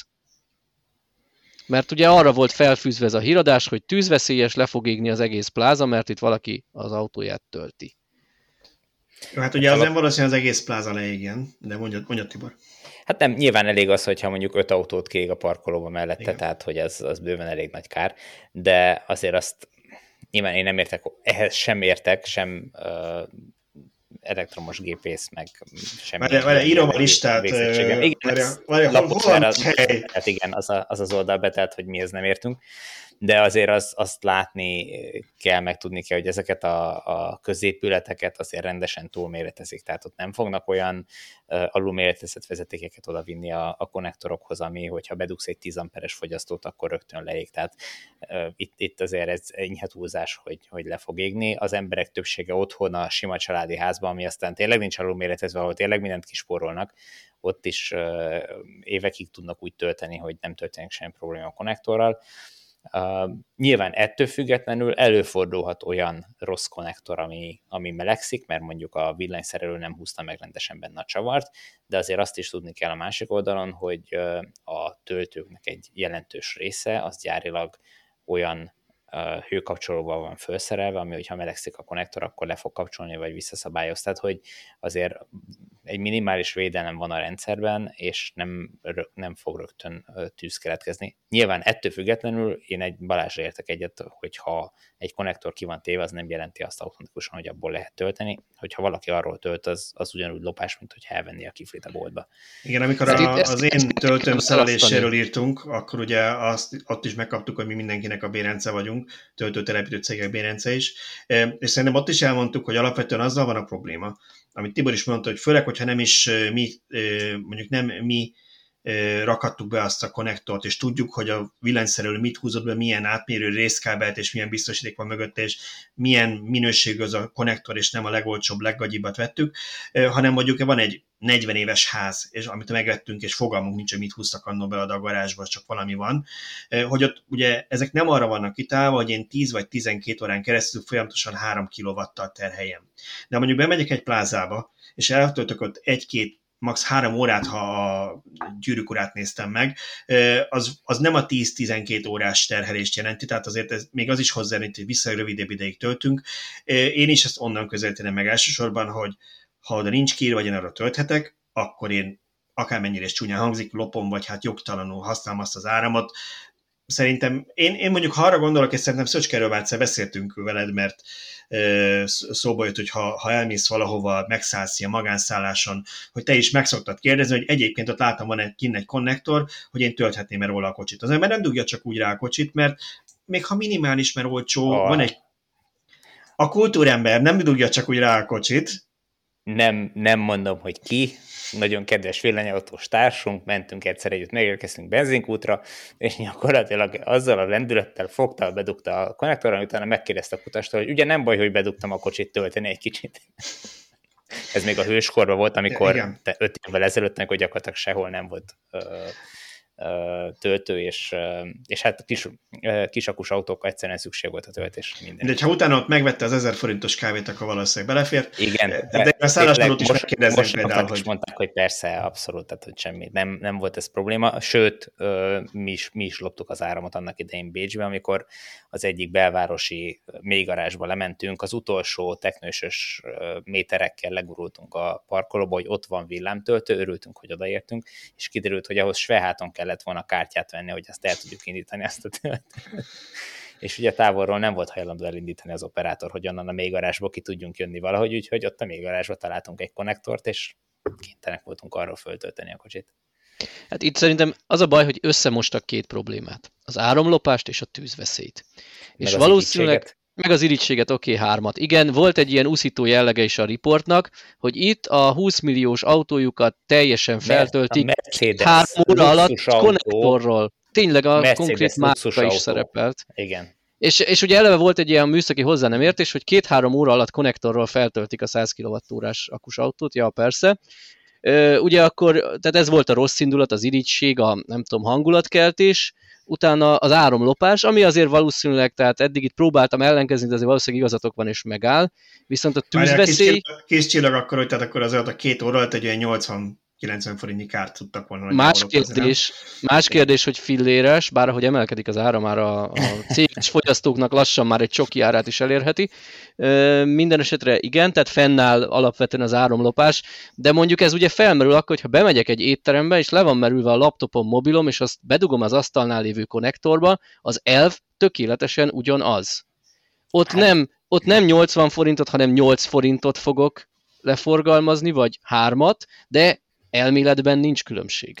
Az a, itt az a, az a kérdés szerintem, hogy az a konnektor az hol van. Tehát, hogyha neked az asztalon, vagy az asztal lábánál oda van téve az a konnektor, és minden asztalnál van konnektor, akkor az azért van kitéve, feltételezhetjük, hogy az azért van kitéve, hogy az ott ülők De nincs írva. Tölteni. De hogyha öt asztalhoz van egy konnektor, és neked át kell dobni ott a, a közlekedő folyosón a, a kábelt, és mindenki ott bukdácsol a kábeletbe, akkor nagy valószínűséggel az a konnektor, az a porszívózáshoz van kitéve, akkor nagy valószínűséggel engedni fogják, de azért illik kérdezni előtte, hogy... É, igen, de hogyha pont az én lábánál van egy konnektor, akkor nekem meg kell nézni, a többinél is van-e, hogy nekem szánták, vagy a takarítónőnek? Szerintem igen egy kedves barátomnak, egy kedves barátom sikerült olyan helyzetbe kerüljön, hogy ő egy társasházban lakik, és a társasházban tölti az autóját a mélygarázsban, egy mélygarázsban ott az autó mellett lévő konnektor van csak simán fölrakva, és hát már páran hagytak ott neki cetlit, hogy hát ez így tarthatatlan, és hogy milyen alapon lopja ő a többieknek az áramát. Arról fogalmuk nem volt, hogy neki volt egy külön villanyórája a tárolójában, mert ott vagy így lett kialakítva mindenkinek a rendszer, és ő arról elvezettette külön az áramot, és a saját áramát használta. Mindenki rögtön abból indult ki, hogy, hogy ő biztos lopja az áramot. Ki magából indult ki. Erről nem beszél, igen. Na jó, egy, szóval... egy, tovább lépünk következő témára, nagyon-nagyon röviden még ezt a tűzveszélyt is igen. véleményezném. Szerintem, ha valaki elmegy a nagyihoz, vagy a barátjához, és ott tölt, az nagyobb esélye lehet tűzveszélyes, mint egy, mint egy pláza, ami viszonylag modern építésű, ahogy Tibor is mondta, túl van méretezve, ott biztos, hogy megfelelő vezetékek vannak, amik biztosítva vannak, tehát én ezt a tűzveszély problémát nem érzem olyan nagynak, mint amennyire felfújták. Igen, ez a tűz, tűzveszély az inkább a riogatás része volt szerintem, de annyira legyünk már kulturáltak, bárhol is akarunk áramot vételezni, akár a telefonhoz, a laptop feltöltéshez, kérdezzük meg hogy szabad-e. Ott van a parkolóban valószínűleg egy parkolóőr, meg lehet kérdezni, vagy ha nincs, akkor a recepciós ott a plázának az aljában szokott lenni ilyen pult, ha meg étteremben vagyunk, ott azért meg lehet kérdezni a pincért, szerintem senkinek nem szárad le a keze vagy a szája, hogyha megkérdezi, hogy szabad-e. És, ha, és ha van kitéve két parkolóhelyel arrébb villanyautót töltő, ami esetleg fizető, és akkor használjuk azt. Én akkor azért gyors, hogy az van erre számba. Igen. Igen. Na jó, jó, akkor evezzünk, hát már azt mondom, békésebb vizekre, kevésbé tűzveszélyes vizekre, de nem lesz békésebb, az biztos. Tíz, és lehet, ez, lehet, lehetséges, lehetséges igen, hogy az irítség az ebben is egy picit közrejátszott. Na mindegy, bedobom a témát, Pécs. Plugin hibridek töltése, vagy töltése, látod, teljesen ott ragadtam a töltése, plugin hibridek parkolása, és ugye eddig a zöld rendszámmal ingyen lehetett parkolni, de most változtattak január 1-től, és a plugin hibridek nem parkolhatnak ingyen. Azt, hogy Bocsánat, hogy ellenőrzik, azt, azt még külön majd szerintem az a második része lesz a beszélgetésnek, mert nem azt találták ki, hogy a kipufogót nézi meg a parkolőr minden autó alatt, erről majd még beszélünk, de először beszéljünk akkor csak arról, hogy mi, lett a, mi volt a változás és erről Bocsánat, egy rövid helyesbítés nem január 1-től, még nem hatályos a rendelet. Gumiszabály van, a koronavírus miatti veszélyhelyzet végét követő napon lép hatályba. Tehát Értem. ez jelenleg azt hiszem, hogy június 30, de nem vagyok benne biztos, napról napra változik. Jelenleg úgy akkor, néz ki, hogy majd nyártól. Akkor minden plugines most parkoljon ingyen Pécset. Ha nincs is a dolga, menjen le csak ezért, hogy parkoljon. Most még ingyen. lehet. Most lehet. Ingyen van. Na. Szóval, mi erről a véleményünk? Alapvetően erre számítani lehetett, hogy előbb-utóbb valamilyen módon szigorítják és elveszik a, a plugin hibridektől ezt a kiváltságot. Tehát Bocsánat, ez... el fogják ezt venni a villanyautóktól is, csak az majd egy így következő van, lépés így van. lesz. Els, első lépés az, hogy a, a plugin hibridek, nyilván amiatt, mert hogy ők ö, nem feltétlen biztos, hogy tisztán üzemelnek, üzemelhetnek ö, káros anyag kibocsátó módban is, Úgyhogy ez valahol érthető volt. A megoldás nem biztos, hogy a, lehető legjobbra sikerült, de hát nyilván... Az, az baj, hogy meg... nem tudsz jobb megoldást. Igen, ezt akartam mondani, hogy meg van kötve az önkormányzatok keze valamilyen szinten. Még ha valaki nem olvasta, vagy nem ismer sztorit, mondjuk el, hogy mi a, mi a megoldás. Ugye az van, hogy regisztrálni kell majd, ha neked tisztán elektromos autód van, és hogy most tárolják egy központi rendszerben a rendszámod, vagy hogy fog működni technikailag, hogy online lesz, vagy be kell menni személyesen, csak január 3-án hétfőn 8 óra és 11 óra között lesz-e ügyfélfogadás, ahol ezt intézni lehet, ezt nem tudjuk. Lehet, hogy tök rugalmasan megoldják, hogy elküldöd e-mailben a forgalmit, és akkor felvesznek a rendszerbe, meglátjuk. A lényeg az, hogy regisztrálnod kell, mert ugye a zöld rendszám alapján különböztették meg eddig, hogy zöld rendszám ingyen parkolhat, fehér rendszám nem, és most szükség van egy újabb azonosítóra, ami nem látszik, a parkoló nem tudja megnézni. És ezt választották, Igen, hogy regisztráció lesz. Én abban reménykedek, hogy mindenképpen GDPR kompatibilis lesz a megoldás, hogy ezt a regisztrációt megoldják, úgyhogy ezt innen is jelezném. Valaki Viszont... ugye hozzászólásba írta, hogy miért nem kérik le a nyilvános adatbázisból, hiszen ez onnan Egyébként... leférhető adat. Igen. Igen, ez egy, ez egy abszolút Ez egy jogos. GDPR kérdés. Egyébként én ezt régen mondom, hogy tele vannak az utak térfigyelő kamerákkal, ennek ellenére az ellopott autóknak valami töredék százaléka kerül meg miért is ne lehetne akár a parkoló őröknek, ők ugye a kis kütyűbe bepötyögik, mert hát már telefonon is vehetünk parkolást, nincs ott a cetli feltétlenül az ablakban, bepötyögik a rendszámot, amire visszajön, hogy vett parkolást, nem vett parkolást. Anélkül, hogy kiadnák az adataimat, miért nem kezd el az ő kis kütyüje pirosan villogni, csak annyival, hogy hív rendőrt. És majd, ha kijön a rendőr, akkor ő eldönti, hogy ez egy lopott autó, ennek lejárt a műszakia, nem fizetik a kötelező stb tök jól adott rendszer lenne kiszűrni, de ha ezt tovább fejlesztjük, akár a térfigyelő kamerák is képesek lennének a rendszám azonosítására, és becsipogni a rendőrség megfelelő helyére, hogy, hogy hello, fogtunk egy lopott autót, szedjétek össze. Szóval a lopott autó problémának megoldásától ö, visszatérve, mert tudod, talán már csak az éhínség van meg a világbéke, ö, visszatérve kicsit az alapkérdésünkre, nek, én Tibornak egy régi veszőparipához fogok visszatérni, ami, amivel szerintem mindig mindannyian egyetértünk, hogy, hogy alapvetően itt bármilyen, és ez most a villanyautóktól még távolabb bevezve is bármilyen állami rendszernek úgy kellene működni, hogy az kiszámítható, évek előre kiszámítható legyen, akkor az állampolgár jogkövető tud lenni, úgy tudja tervezni a kiadásait, úgy tudja tervezni az életét. Tehát ha én veszek ma egy plug-in hibrid autót, akkor ne egy meglepetésszerű hír legyen az, hogy egyik-másik városból úgy döntenek, hogy na itt már nem. Eleve egy 10 milliós kis országban érünk ne legyen már 3200 önkormányzatnyi szabályozás arra, hogy milyen autóval hogyan lehet parkolni. Nekem, nekem ez egy agyrém, hogy minden mást el tudunk intézni központilag, mert, mert lehet, de ezt valahogy nem, ez, ez itt húzzuk meg az önkormányzatiságnak a saját hatáskörét. Igen, igen, minden mást el tudunk venni az önkormányzatoktól, ezt nem. Nem akartam így nyíltan kimondani, de igen, de valahogy ez egy, ahol ez nem, itt már átlépnék a szabály, ez olyan, mint a kamerák az autó. Ez, ez a piros határ, nem a két milliárd mobiltelefon, ez a piros vonal, az autódban lévő biztonsági kamera. Szóval, hogy én, én azt mondanám, hogy jó lenne ezt országosan szabályozni, ezt a kérdést, jó lenne céldátumokat kitűzni, hogy 2000, mit tudom én, mi van most, 22, mondjuk 24-ig lehet a plug-in hibrideknek, 28-ig a tiszta elektromosoknak, vagy az autó a állományban betöltött százalékuk értelmében, tehát annak a száz azt mondani, hogy amíg elérik, nem tudom, 10-20-30 százalékot, addig lehet, utána nem. Tehát valami olyan számot, ami, ami, ami tervezhető, van benne valami logika, valami ráció, mert nyilván, ahogy Szöcske is mondta, amíg a világ világ nem lesz, ha már minden autó elektromos lesz, akkor miért lenne Persze. ingyenes a parkolás? Csak valahol észszerűen kell meghozni ezt a határt, és kizárójel, én azért nem gondolnám, hogy annyi plug-in hibrid van Pécset, hogy, vagy annyi parkolott már most, hogy ez, ezt a határt mi már elértük volna.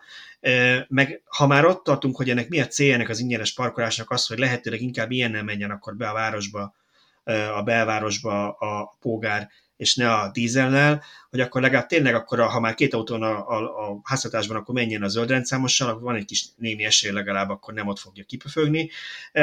Szóval, hogy szerintem ez nagyon, nagyon elhibázott, és valószínűleg inkább egy ilyen zsigeri irítségből fakadó, ez a sok is, ugye az előbb is erről beszéltünk, mm-hmm. hogy ez a sok izé zöld rendszámos is a 20 milliós autójával. BMW-s, meg Porsche-s, meg nem Igen. tudom. Nem mind a merciseket Ökumenikusak akarunk lenni, tehát nem, nem, nem, nem egy Igen. márka, nagy értékű autó, zöld úgy, rendszám. Igen. Igen. Egy, egy nagyon picit meg kell védenem a pécsi önkormányzatot, bár szerintem inkább szerencséjük volt, mint tudatosak. Itt ugyanis bőven időben előre szóltak. Ez az előterjesztés először 2019 őszén jelent meg.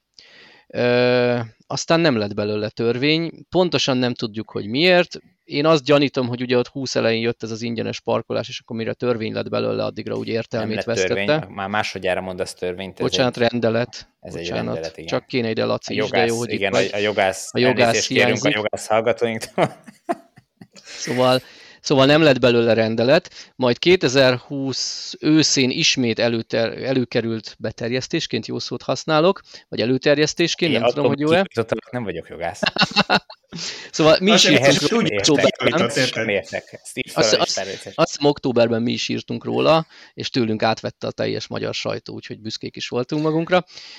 Tehát már ott is volt egy jelzés, majd utána valamikor november-december körül elfogadták ezt, és önkormányzati rendelet lett belőle, és Valószínűleg, ha nincs a veszélyhelyzet, akkor január 1-től hatályba lépett volna, de így kaptak még egy újabb minimum fél évet az autósok felkészülni. Tehát, hogyha a 2019-es tervezettől számolom, akkor volt, mit tudom én, két és fél éve erre felkészülni, de ez csak véletlen szerencse. Másrészt én egy kicsit úgy gondolom, hogy ez egy ilyen jelzés. Ez egy ilyen jelzés a, nem tudom, a kormánynak, a jogalkotónak, hogy lassan itt az ideje elgondolkodni azon, hogy a plugin hibridekről le kell-e venni a zöldrendszámot, vagy ne adjunk ki többet. És ha most, és ez valahogy be fog, meg fog valósulni, vagy be fog bizonyosodni, hogyha most Pécs példáját elkezdik sorra követni az önkormányzatok, akkor az, hogy gyakorlatban semmi értelme lesz a zöldrendszámnak, hiszen lehet átírási illetékmentes a plugin hibrid, annak semmi köze a rendszám színéhez, egy előnye volt a zöld rendszámnak, hogy a parkolőr látta, hogy ingyen parkolhat, vagy sem. Ha bevezettek volna egyéb olyan kedvezményeket, mit tudom én, buszsáv használat, akkor ott is előny lett volna, de, de ilyeneket nem, tehát csak a parkolás maradt. Úgyhogy szerintem ez egy jelzés lesz.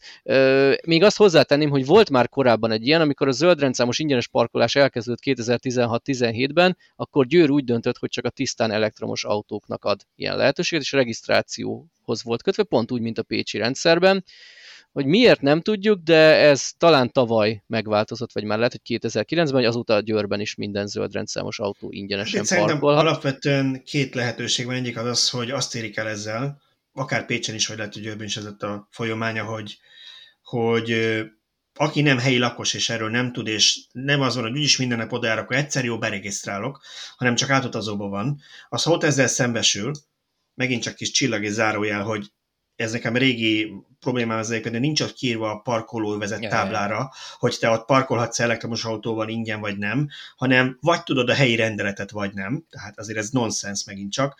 Szóval a lényeg az, hogy, hogy, hogy akkor én nem fogok ott regisztrálgatni azért, mert Győrön vagy Pécsen áthaladok, és most pont meg kell tánom beugorjak ott egy közérbe egy üdítőért. Jó, akkor kifizetem a parkolási díjat, tehát vagy lesz, hogy senki nem, nem él ez az ingyenes lehetőséggel, vagy az volt, hogy annyi adminisztrációt generáltak ezzel maguknak, hogy rájöttek, hogy nem érte meg. Igen. Ami egyébként még érdekes, hogy amúgy növelheti az ingyen parkoló autósok számát, mert mondjuk Győrbe, Ausztriából, Szlovákiából, vagy, vagy Pécsre és a déli határon keresztül közel van a határ. Nem tudom, hogy mi lesz a helyzet a külföldi tisztán elektromos autókkal. Ha én most oda mennék egy osztrák vagy szlovák rendszámmal, hogy itt van, tisztán elektromos az autón, be fognak -e regisztrálni vagy sem a rendszerben. Nyilván ez a helyi gyakorlattól függ, de elvben lehetséges. Hát EU szabályok szerint nem szabadna különbséget Igen, nagyon, nagyon necces az EU-ban ilyen... Hiszen magyar zöld rendszámmal lehet ingyen parkolni. Ez addig izgalmas volt, amíg csak Magyarországon volt zöld rendszám. De most mondja Lengyelország, Szlovákia, Ausztria, Igen, ez, ez, ez, ez nem, szerintem EU-ban nem is állja meg a helyét. ahogy, a, ahogy az IGL korlátozást is kénytelenek voltak az osztrákok kiterjeszteni. Valószínűleg, ha most Magyarországon a halványzöld rendszámmal lehet ingyen parkolni, és most már ilyen van szlovákoknál a lengyeleknek, ha ide jönne és kapna egy parkolási büntetést, elképzelhető, hogy jó eséllyel vissza kéne neki fizetni. Más kérdés, hogy azért a 3000 forintért ki fog elkezdeni küzdeni. Igen. Majd egy jogász, aki példát akar statuálni. Na, ö, menjünk is akkor tovább. Én itt ebben, ezen a ponton dobnám be a taxi örök zöld témáját, hogy egy nagyon rossz szóviccet rejtsek. Urak, mi a helyzet? a Mert hogy taxival? hiányzik egy zöld tábla a kocsira? Hát például annak a rendszáma még mindig nem halványzöld. Hát nem, Nincs is neki.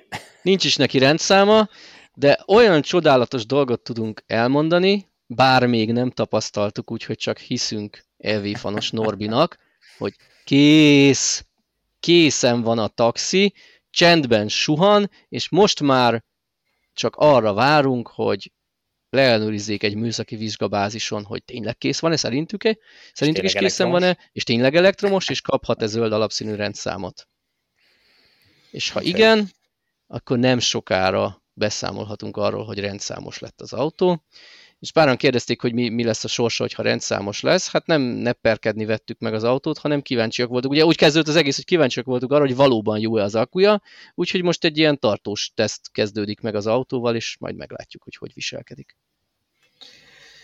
Igen, igen, ez akkor egy kis teaser volt, majd azért bemutatjuk az autót részletesebben is, hogyha, hogyha már fönn van rajta a rendszám, meg szerintem, ha jól ismerem a házon belül terveinket, akkor lehetséges, hogy nem sokára személyesen is találkozunk, és akkor én is, meg Mindenki többen meg fogjuk nézni, mindenki kipróbálja, hogy hogy is néz ki ez a, ez a Leaf. Aztán hát, hogy Nem, hogy elkezd összekerüljük már az belül. első, teszt, és akkor lehet újra a karosszériáshoz vinni. Igen. Hát Csak nem. Majd Na jó, rá. Szóval a Leaf taxira akkor még visszatérünk, amikor már többet tudunk megosztani róla. Ehm, Beszélgessünk, nagyon éles váltás, ezt átkötni se tudom, úgyhogy egyszerűen csak váltunk témát.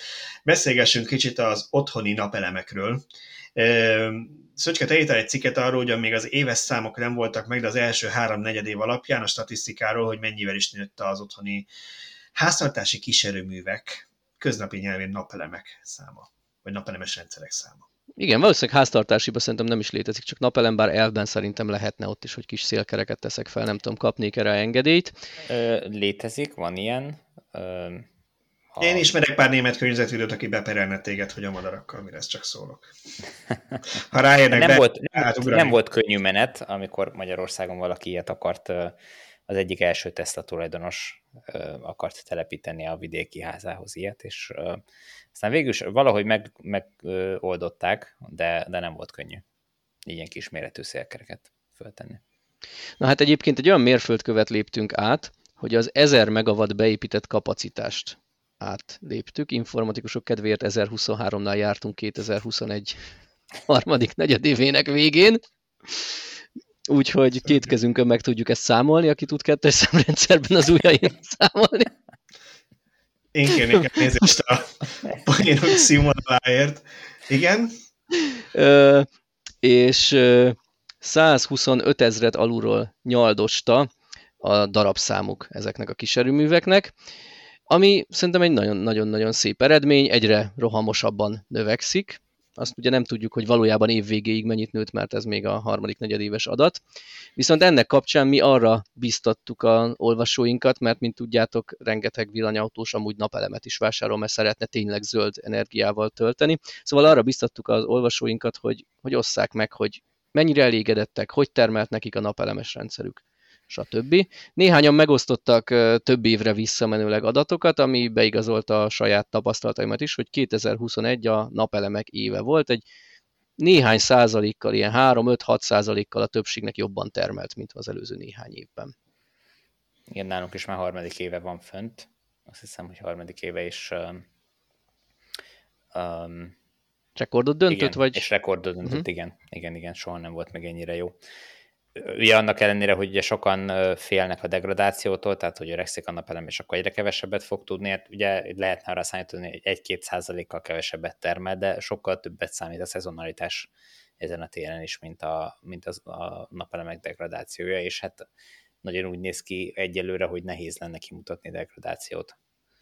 Hát én a saját rendszeremen még nem tudok, nekem 2015-től van, ha jól emlékszem, és hát ugye pont emiatt az ilyen éves szezonalitás miatt azt nem tudom, hogy ebben az évben jobban vagy rosszabb, most igen, most jobban termel, de hogyha most lenne új, még jobban termelt volna, én inkább azzal mérem, hogy a napi csúcsok.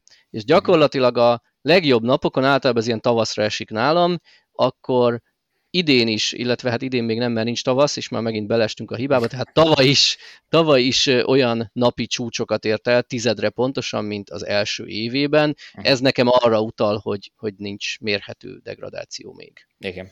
Igen. Én ennél kicsit, én erről nem tudok így nyilatkozni, hogy mondom, egyrészt az én rendszerem a legfiatalabb mindenki közül, másrészt nekem egy kicsit komplikáltabb a történet, mert itt eredetileg ez a ház ez nem állandó bázisnak lett tervezve, és azért kicsit alul lett meretezve a napelemes rendszer, de inverterből egyen nagyobbat vettem, hogy az legyen 4 kw és akkor elbírja, ha később bővítenénk. Eredetileg 10 panel került fel még 2020-ban, hogy is lett bekapcsolva, a 7. hó 13-án valahogy így lett bekapcsolva. Aztán elég hamar, amikor rájöttem, hogy én már állandóan leköltöztem ide, akkor rájöttem, ez így kevés lesz, mert a fűtés is elektromos, és most már akkor véglen, véglen vagyok, úgyhogy télen én ezt bővítettem 2020 novemberében talán bővítettem még 5 panellel, tehát 15 panel van fent, úgyhogy összesen 4,65 a paneleknek a kapacitása, az inverter az 4-es, tehát túl van kicsit itt tervezve, de legalább a, a felhős napokon is szépen termel.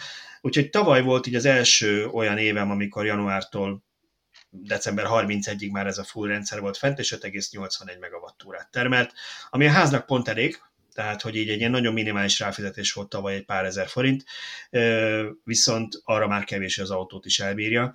Úgyhogy én igazából én azon gondolkozom, hogy tudnám-e bővíteni. A rövid válasz az, hogy igen, a hosszú az, hogy nem.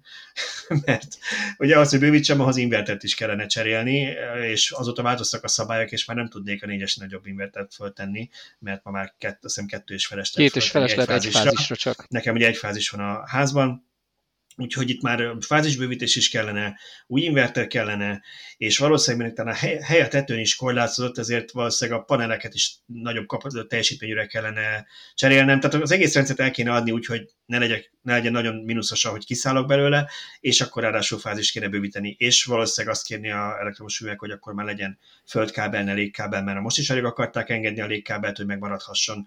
Úgyhogy szerintem nagyon sokba fájna, hogy én ezt bővítsem, úgyhogy valószínűleg egyelőre marad a, az, hogy az autót megfizetem a, a konnektorból, Viszont ugye itt azért, és ez valószínűleg ezzel nem csak én vagyok így, aki ilyesmi filózik, azért kell ezt záros határnőben eldönteni, mert ha jól tudom, akkor 23 végéig lehet a szaldós rendszerbe belépni, utána, és egy ilyen változtatás, ugye az új belépésnek számít, vagy hát szerződésmódosításnak, utána már nem. Tehát Így van, 23 decemberig döntsd el, hogyha mégis inkább három fázisra is, stb. bővítenél. Igen. Egyébként így mondtad ezt, hogy több napelem került fel utólag. Ezt így érdekes a, a energetikai hivatal adataihoz is hozzátenni, hogy ők feltehetőleg a hivatalosan lejelentett inverter kapacitásokat látják, azt nem feltétlenül veszi figyelembe a rendszerük, hogy én mondjuk azt az invertert alul vagy túl méretezem napelemekkel, hogy sok napelem akár 150%-nyi vagy sok inverter akár 150%-nyi napelemet is elvisel, mások ezt kevésbé tolerálják, van, aki ezt ki is használja, és akkor egy kicsit laposabb, csúcsából levágott görbét kap tavasszal és ősszel, illetve az, az ellentéte is előfordul, mert nekem például az egyik inverterem 3 kW-os, kicsit ilyen jövőállóságból kiindulva, de csak 2,6 kW-nyi napelem van rajta, ráadásul nyugat felé tájolva, tehát ennek az éves termelése bőven alulmúlja a Magyarországon jellemző ilyen 1100-1200 kWh per kilowattos termelés, nálam 1000 alatt van ennek a nyugati rendszernek a termelése. De ez amúgy nem a rendszer hibája, ezzel számoltam, tudtam, hogy egy nem tökéletes telepítésnél ezt várhatom. Nálunk is hasonló a helyzet, mint Balázsnál, plusz kiegészítve azzal, hogy túl van panelezve a rendszer, tehát egy 5 kW-os inverter van föltéve, és 6,5 kW maga a napelem rendszer, tehát a táblák annyit adnak ki. És uh, nyilván a, a nyári csúcsok... Ennek, bocsánat, ezt mondjuk el, hogy ennek mi az értelme, Tibor, mert nem biztos, hogy mindenki érti. Nálam is egy picit túl van méretezve, de hogy hát ez miért jó. Ugyanaz volt a, a limit, mint, mint nálad, hogy uh, egy fázis van bekötve az ingatlanra, és uh, emiatt 5 kW-nál, 5 kW-osnál nagyobb uh, invertert nem lehetett rárakni a, a háló, vagy nem engedélyeztek a hálózaton.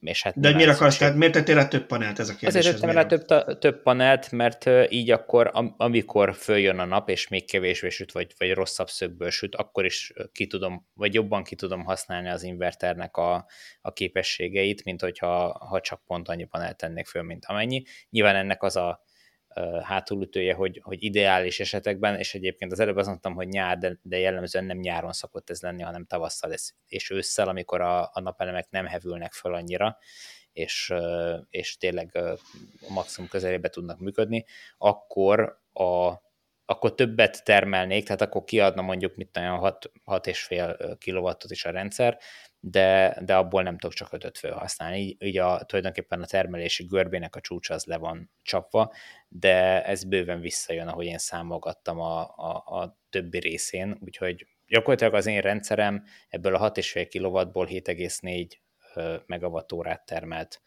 tehát ez a 1100 valamennyi, én nem számoltam így ki, de hogy tehát az nagyjából megvan. És ez egy 6 kW-os inverterrel is alig lenne több, ugye mert nagyon rövid az az idő, amikor ez a korlátozás életben lép. Igen.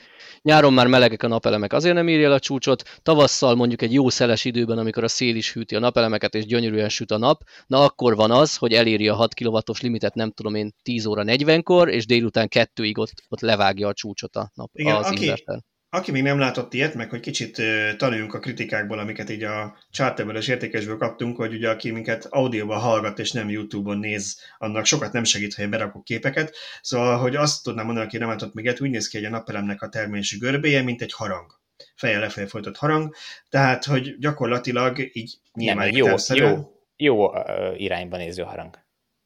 Hát attól függ, mit számít. Igen, úgy jó irányba, hogy ugye a, a, a szép az... lent, igen. Az úgy néz jó irányba, igazad van. Szóval a lényeg az, hogy mint egy harang úgy néz ki, ezért, ezért szoktunk képeket berakni, mert nem tudom elmagyarázni, de a lényeg az, hogy, hogy gyakorlatilag az azt jelenti, hogy mondjuk ilyen 11 óra és 1 óra vagy 2 óra között ugye eléri a tárolástól függ, valahol tárolástól függ, igen. És nálam is az van, mint Tibornál, hogy nyáron, amikor tényleg csúcson megy minden, akkor itt szépen egy egyenes vonalat látunk, ahol az inverternek így a vége van, ott, hogy lesz levágja, úgy mondják, és egy teljesen látszik, hogy egy mesterségesen egyenes vonal van, nem egy ilyen cikcakos, mint egy normális esetben, hogy ment egy kis felhő, tudom én, oda potyintettél madár, tök mindegy. Lényeg Viszont az, hogy... sokkal szélesebb a harangörbét, tehát ugye ha, ha 5 kW-os inverteren 5 kW napelem lenne, akkor ez egy kis csúcsos görbe lenne, ilyen hirtelen megmagasod. lenne inkább. Igen. igen, így van, viszont ha túl tervezed napelemmel, akkor nem délután egykor, hanem már 11-kor eléri azt a limitet, tehát, tehát végül összes... hanem harang. Görbe alatti terület nagyobb, hogyha valaki Igen. szereti a matematikát. Igen.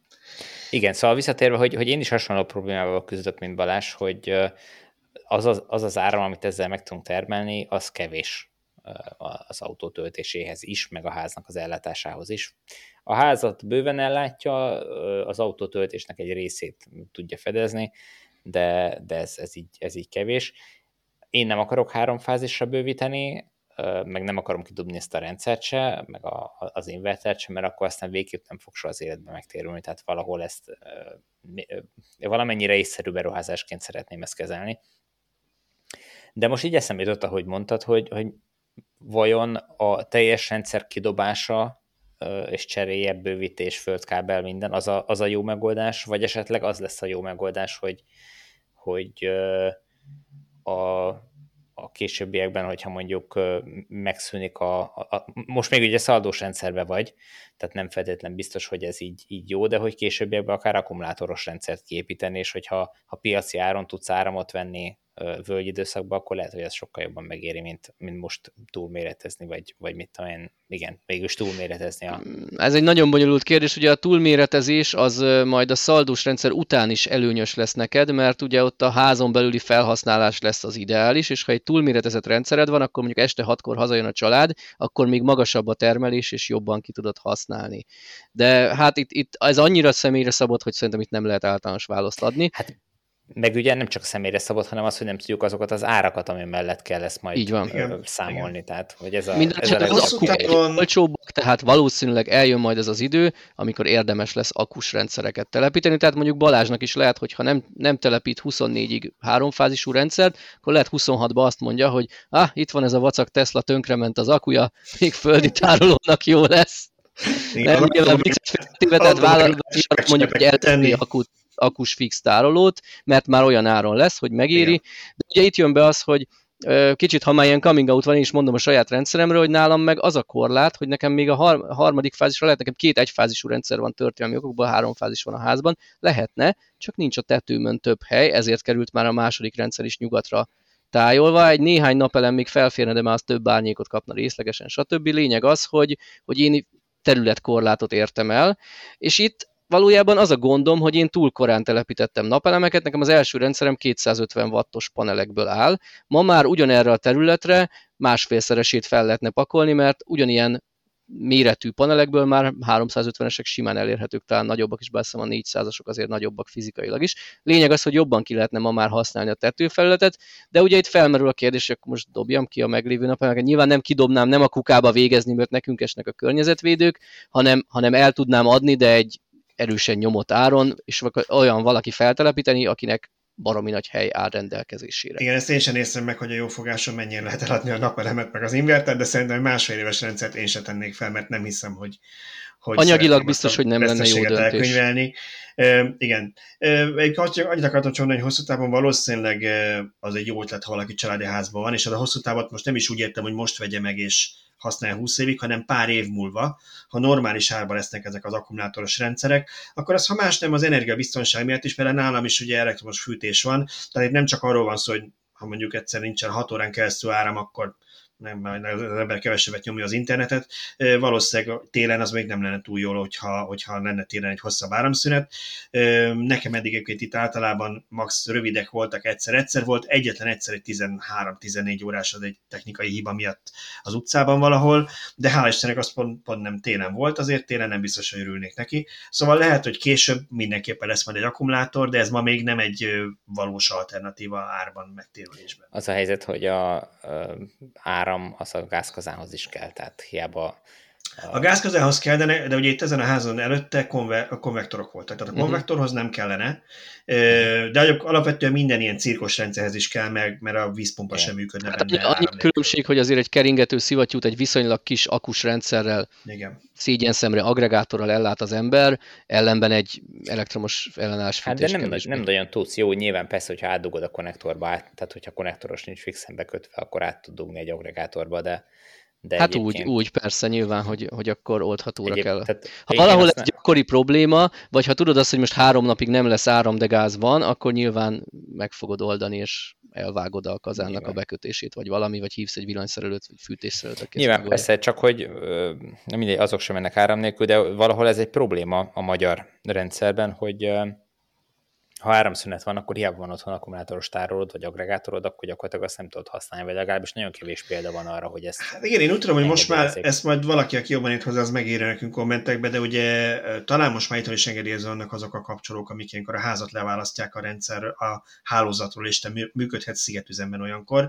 Technikailag ez már megoldott, csak nem minden Persze. országban érte ezt még túl a, túl a, utol a szabályozás. Igen, ez jogi, ez jogi kérdés, hogy az áramszolgáltatók hogy állnak ehhez hozzá. Ugye biztonsági okból kapcsolnak le az inverterek, hogyha egy szerelő lekapcsolja az áramot, felmászik a villanyoszlopra szerelni, akkor nehogy az én napelemem visszatermeljen oda. Ezért kapcsolnak le az inverterek, de ugye ezt egy technikailag biztonságos leválasztással meg lehetne oldani, hogy hálózaton belül akkor is legyen termelés. És vannak Már már, ilyen házon belül. inverter, házon belül, igen, házon belül akkor is. Van, vannak már ilyen inverterek régen, ami ezt megoldja, hogy Magyarországon engedélyezett listán rajta van, nekem majd megírják az olvasóink, akik jobban Igen, ez otthon ha van vannak. egy külön kis boxot is föl lehet még tenni, meg csak ez a feladata, tehát ha az inverteret nem is tudja, azt nem kell kidobni, hanem lehet ez egy külön kis kütyüt vásárolni, de Igen, valószínűleg az inverterek fölkonfigurálhatók úgy, hogy, hogy ne menjenek le. Csak ö, Hát az, az, inverternek, az inverternek kell egy külső jel ahhoz, hogy működni tudjon, ha már így belemegyünk. mondani. Tehát ugye Igen. a, a, a Tehát, hogyha nincs külső betáp, akkor az inverter lekapcsol, ez alapján lekapcsol, mert ő ugye rászinkronizálna, hogy szinkronban legyen a váltóáramú hálózattal. És, és erre szüksége van. Hogy ezt a szinkronjelet meg lehet-e adni neki egy agregátorról, akkumulátorról, stb. Szerintem annak az inverternek, ami erre nincs gyárilag felkészítve, nehézkesen, viszont nyilván van olyan inverter, ami ezt tudja. Na, akkor de, viszont most... De maga az, a, az az eszköz, ami, és ezt már megint csak írják meg az olvasók, hallgatók, hogy, hogy az az eszköz, ami ezt a leválasztást biztosítja, ő nem tudja adni a szinkronjelet? Hát a, szerintem az ott egy független eszköz, ugye a leválasztó eszköz, hiszen jelenleg is lehet szünetmentes hálózatot, hogy irodaházakban, kórházakban, stb. van, csak általában nem napelemmel oldják meg ezt, hanem egy dízelgenerátorral. Tehát meg, meg lehet ezt oldani, hogy ezek mennyire egymástól független egységek, vagy mennyire egy doboz meg tud valósítani sok funkciót, ez nyilván függ a adott igényektől is, hogy milyen jellegű beruházásról van szó. Teljesen más egy lakóautót szigetüzemben ellátni, mint egy irodaházat. Yeah. Szóval akkor térjünk át a következő témára, mert uh, vészesen fogy az időnk. Uh, 1000 kilométeres hatótávú Mercedes és 1200 kilométeres hatótávú Tesla. Hangzik tovább, elsőre. Senkit nem, senkit nem érdekelnek. Nem, nem ezt mutatják a számok, Tibor, az olvasók között. Beszéljünk először a Mercedesről. Én azzal vezettem fel a... Azt akkor mondjuk el a hallgatóknak, ez ilyen belső titok, hogy amibe szerepel, hogy 1000 kilométert megy el autó, az ilyen iszonyatosan pörög, nagyon megy cikk. Hát már a múlt héten úgy is beszéltünk a clickbait cikkekről. Mindenki, mindenki erre, erre megy, mindenkit ez érdekel, hogy, Igen. hogy 1000 kilométert elmegy egy autó. Igen, erről beszéltünk, hogy 1000 kilométert megy el meg, hogy 4 millió forint, és mindenki azt mondja, hogy ez a kettő egy cikkben lesz, de ez nem valószínű. szóval itt sem a Dacia Springnek az új kiadásáról beszélünk, hanem a Mercedesnek egy tanulmányautójáról, amiként be, bevallottan egy tanulmányautó, tehát azt is mondták, hogy ez így soha nem kerül gyártásba, ez egy ilyen technológiai tárház hogy ők ennyi mindent tudnának megvalósítani, vagy ennyi mindennel készülnek a jövőre. Úgyhogy ez 1000 km-es hatótávban én azt úgy, úgy konferáltam fel még az elején, hogy ez most nem egy hypermining, tehát nem arról van szó, hogy 30 km per órás sebességgel tudják ezt megtenni, hanem ténylegesen 1000 km-es hatótávú autót tervezett a Mercedes, csak nem küldi gyártásba. Ez azért jó ez a két cikk, illetve hát majd utána beszélünk a Tesláról is, mert a Mercedes ezzel kezdte, hogy ő itt nem erőből oldja meg, hogy beletesz egy bármilyen akut, hiszen egy kamion vagy egy autóbusz is tudna 1000 kilométert menni, hogyha teleraknánk akuval. Nyilván. Ez így nem nagy kunst.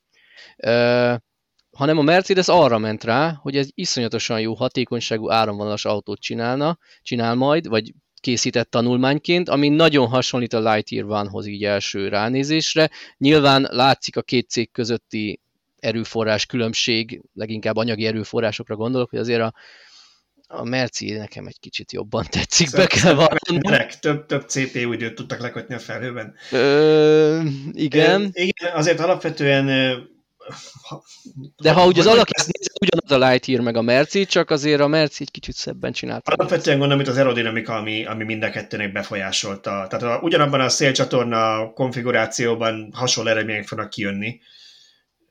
Igen, csak hogy a Mercinél volt arra pénz, hogy még ráállítsanak 150 designert, aki hogy a, még szép az utolsó legyen. részleteket is törést élt, mindent a végletekig kidolgozzon rajta. Uh-huh. Egyébként ahhoz képest, hogy ez egy ilyen jövő autó, nagyon retróra sikerült a design, nem?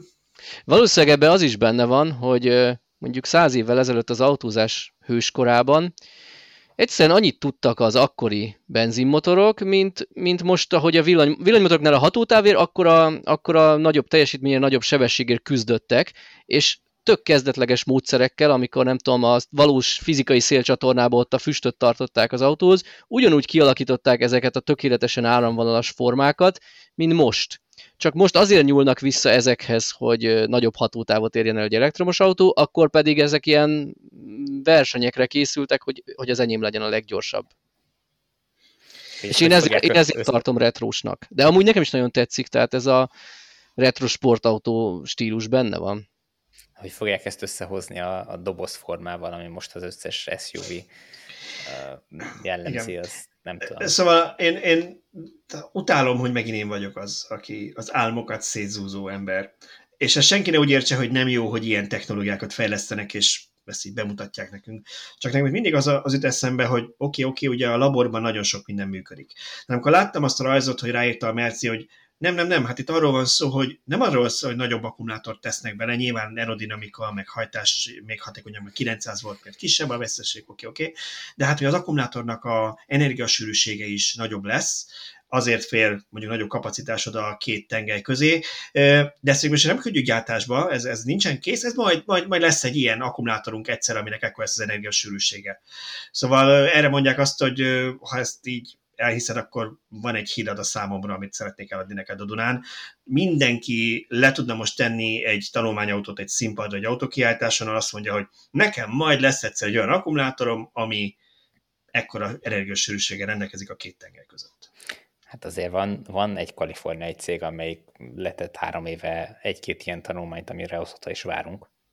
Ez, Csak ők azt mondták, hogy ez nem tanulmány lesz, hanem gyártásba igen, kerülő ez, autó. Ez nyilván majd meg lehet ítélni akkor, amikor azok az autók hajt, de az ugye okay, ténylegesen gyártásba küldendő autók lesznek. Még senki nem látta őket. Tehát, hogy Jó, az, az... most átértünk arra is, hogy Elon Musk hazudott, most még ott tartunk, hogy, nem, hogy nem, azt, nem, azt, mutat azt nem hiszem, hogy hazudott, csak még nem volt kész nekik, és úgy... É, úgy... Én, én ezt inkább a, a Tesla, mert hogy a Tesla 1200 km-es Tesla-nál akartam volna elővenni, de akkor egy picit itt is erre kitérve, hogy szerintem nem arról van szó mindenképpen, hogy nem nincsen kész, szerintem közben változtak a tervek, tehát eleinte ők ezt nem a 4680-as cellával tervezték, hanem még a hagyományos, mondjuk 2170-essel, vagy a 18650-essel. Ugye arról beszéltek, hogy egy ilyen szendvics szerkezetben két sornyi cella lenne az akupakban, ami nyilván tömeget... Hát ezt nem tudom, ezt ők, mond, ők kimondták, igen, vagy ezt, ezt csak a tömeget nem, tippelték? Ezt, nem, ezt nem tömeg tippelték, ezt Elon Musk mondta egyszer egy nyilatkozatban, hogy a Roadster prototípust eredetileg úgy tervezték meg. Tehát nyilván, ezt nem tudom, hogy ez, a, ez 1200 km-es Tesla, aminél itt terveztek, és valami újfajta cellákat tettek bele prototípust, ez így adott el meg, de nagyon más nekem nem fért volna bele 170 valamennyi kilovattóra ugyanakkor akupakba, akár mennyire is áttervezik bele az akupakot, mint a, tehát a duplája, mint amit most a Tesla belepakol. Szóval nyilván lehet ilyet is csinálni, ennek az a hátrány, hogy kétszerint cellát kell használnom, nagyobb a költsége, nagyobb a súlya, tehát meg lehet csinálni, csak ha mondjuk már elérhető közelségben van az új technológiám, akkor nem biztos, hogy megéri, inkább kitol egy-két évvel azt a premiért. De még visszatérve a Mercire, szóval tök, hogy a Merci ezt bemutatja, én annak örülnék jobban, hogy ha nem 1000, hanem, hanem mondjuk 800 kilométeres hatotávú autójuk lenne, de ott van például az EQS, ami ettől azért már olyan nagyon nem áll messze. Itt ugye minden autó szerintem Excelben készül kis túlzással. Tudunk csinálni 1000 km hatótávot, tudunk autót eladni 200 millió forintért, tudunk baromi áramvonalasat csinálni, és akkor ebből próbálnak egy optimum pontot. És mert nyilván... hova is fér hátul a fejed, meg be lehet pakolni. Igen, pontosan, lehetne vízcsap alakú minden autó, és akkor kis, kis akuval is lenne nagy hatótáv, és akkor elkezdik a, az, az igényeket súlyozni, hogy, hogy nézzen is ki valahogy, amit az emberek megszoktak. Ugye itt jött be az SUV divat, tehát legyen egy nagy doboz, legyen a klasszikus zsiguli alakú autó, amelyik három téglatestből épül fel, szóval, szóval itt, itt optimalizálni kell az igényeket. És azért, ha megnézed, nem véletlenül választották valószínűleg ehhez az 1200 km-es Teslahoz is a Teslát, és nem, tehát mondjuk a Model S-t, és nem a Model X-et. Tehát ha megnézed a hatékony autókat, amik már sorozatgyártásban vannak, ott a Tesla Model S mellé lehet mondjuk a Model 3-at, a Hyundai Ionicot, hogy az én kedvencem is itt legyen, és nyilván még néhány viszonylag alacsony építésű autót, ha visszamegyünk a benzinesekig, akkor mondjuk a Toyota Prius-t is oda lehet hozni. Viszont ezek az autók nem mindenkinek tetszenek, vagy sokan praktikusabbnak tartják a magas építést, és akkor itt jön az, hogy melyik ujjamat harapjam meg, hogy a hatótávból áldozzak be, vagy ugyanazt a hatótávot adjam magasabb áron, nagyobb akuval. Tehát ez, ez mind optimalizálás. Tehát bárki tud ma 1000 km hatótávú elektromos autót gyártani, kérdés, hogy arra van-e vevő, mert szép vagy nem, vagy mert megfizethető vagy nem. És itt egy picit akkor, akkor azért mondjunk pár ne csak kamódatot, mint az előbb, amit rossz számokat mondtam, itt ugye ez a 1200 km-es Tesla, az pedig úgy szólt a hírünk, hogy ha jól tudom, az egy ilyen egyetemi projekt, hogy hasonlóból nőtte ki magát, és ez az autóban a, a egy 207,3 kWh kapacitású, tehát egy modelles long range-be az eredeti akupak helyett egy 207,3 kWh kapacitású Gemini 001 nevű prototípus akupakot pakoltak. Gyakorlatilag duplázták az akukapacitást, és a EPI hatótáv 190%-ára nőtt valamilyen nem duplájára, nyilván ennek megvannak nyilván az okai. a tömeg lehet. Tömeg miatt, igen. igen. Tehát csak uh, nehezebb ez az akkumulátor, uh-huh. akárhogy is sikerült uh, sűrűbbre tenni. Nekem egy nagy gondom van ezekkel a, az 1000 kilométeres hatótávú autókkal, hogy, hogy ezt a hatótávot ezek az autók nem autópályán 130-as, 140-es tempónál tudják, hanem jó esetben 80-90 környékén, ahol mit tudom, városi felhasználásról beszélünk tulajdonképpen, vagy... Szerintem egy 90 az átlag az egy jó átlag, tehát... De, én... de nem, hogyha te, ha fölmegy az autópályára... Akkor nem lesz meg, persze. Akkor az autópályán nem lesz meg a 90-es, vagy nem 90 nem lesz meg az, az átlagot. Hatótáv. Igen. Nem lesz a meg Teslás, az a hatótávod. A és a városban engem nem érdekel, hogy mennyi a hatótáv. Tehát már a, már a Leafnél is Ez, van, Ezzel hogy... egyetértek, de valamilyen adatot meg kell adni. Valahogy ez Nyilván, úgy lenne, hogyha persze, megadnának egy túlig csak, adatot. És, és igen, csak, jó lenne, hogyha egy fix 130-as tempós autópályás igen. hatótávot is megadnának. Hogy hát kötelezze rá az EU, ha már a sóhivatalnál járunk. Igen, csak hogy ez egy vonzó szám, ez az 1000 kilométeres hú, milyen jó, de amikor valaki megvesz majd egy 1000 kilométeres hatótávú autót, és beül, és elindul vele Bécsbe, és akkor azt látja, hogy Bécs, Bécset elérve már csak 50% van, akkor meg fogja kérdezni, hogy hol van az 1000 Ennyire azért nem rossz szerintem a helyzet, pont ennél a, a Tesla-nál, vagy szóval akár a Mercedes is, ezt akartam mondani, hogy mérték 88 km per óra, tehát ugye ott nézték ezt az IP hatótávot is, de föltették próbapadra, ott 88 km per órás konstans sebességgel 1419 km bírt az akkumulátor. A való életben Pro, szintén 88-as átlaggal ment az igen. 1200. Igen. Tehát nem, az autópályán nem lesz 1200, csak 900, ami még mindig barom jó, de azért, azért nyilván, nyilván kisebb. És szerintem egyébként ez a 88-as nem olyan gáz, mert ugye volt 1000 km-es hatótávot, elértek egy 64-es Hyundai Konával is egy ilyen direkt, ilyen teszt során zárt pályán, stb. váltott sofőrrel, nem is tudom.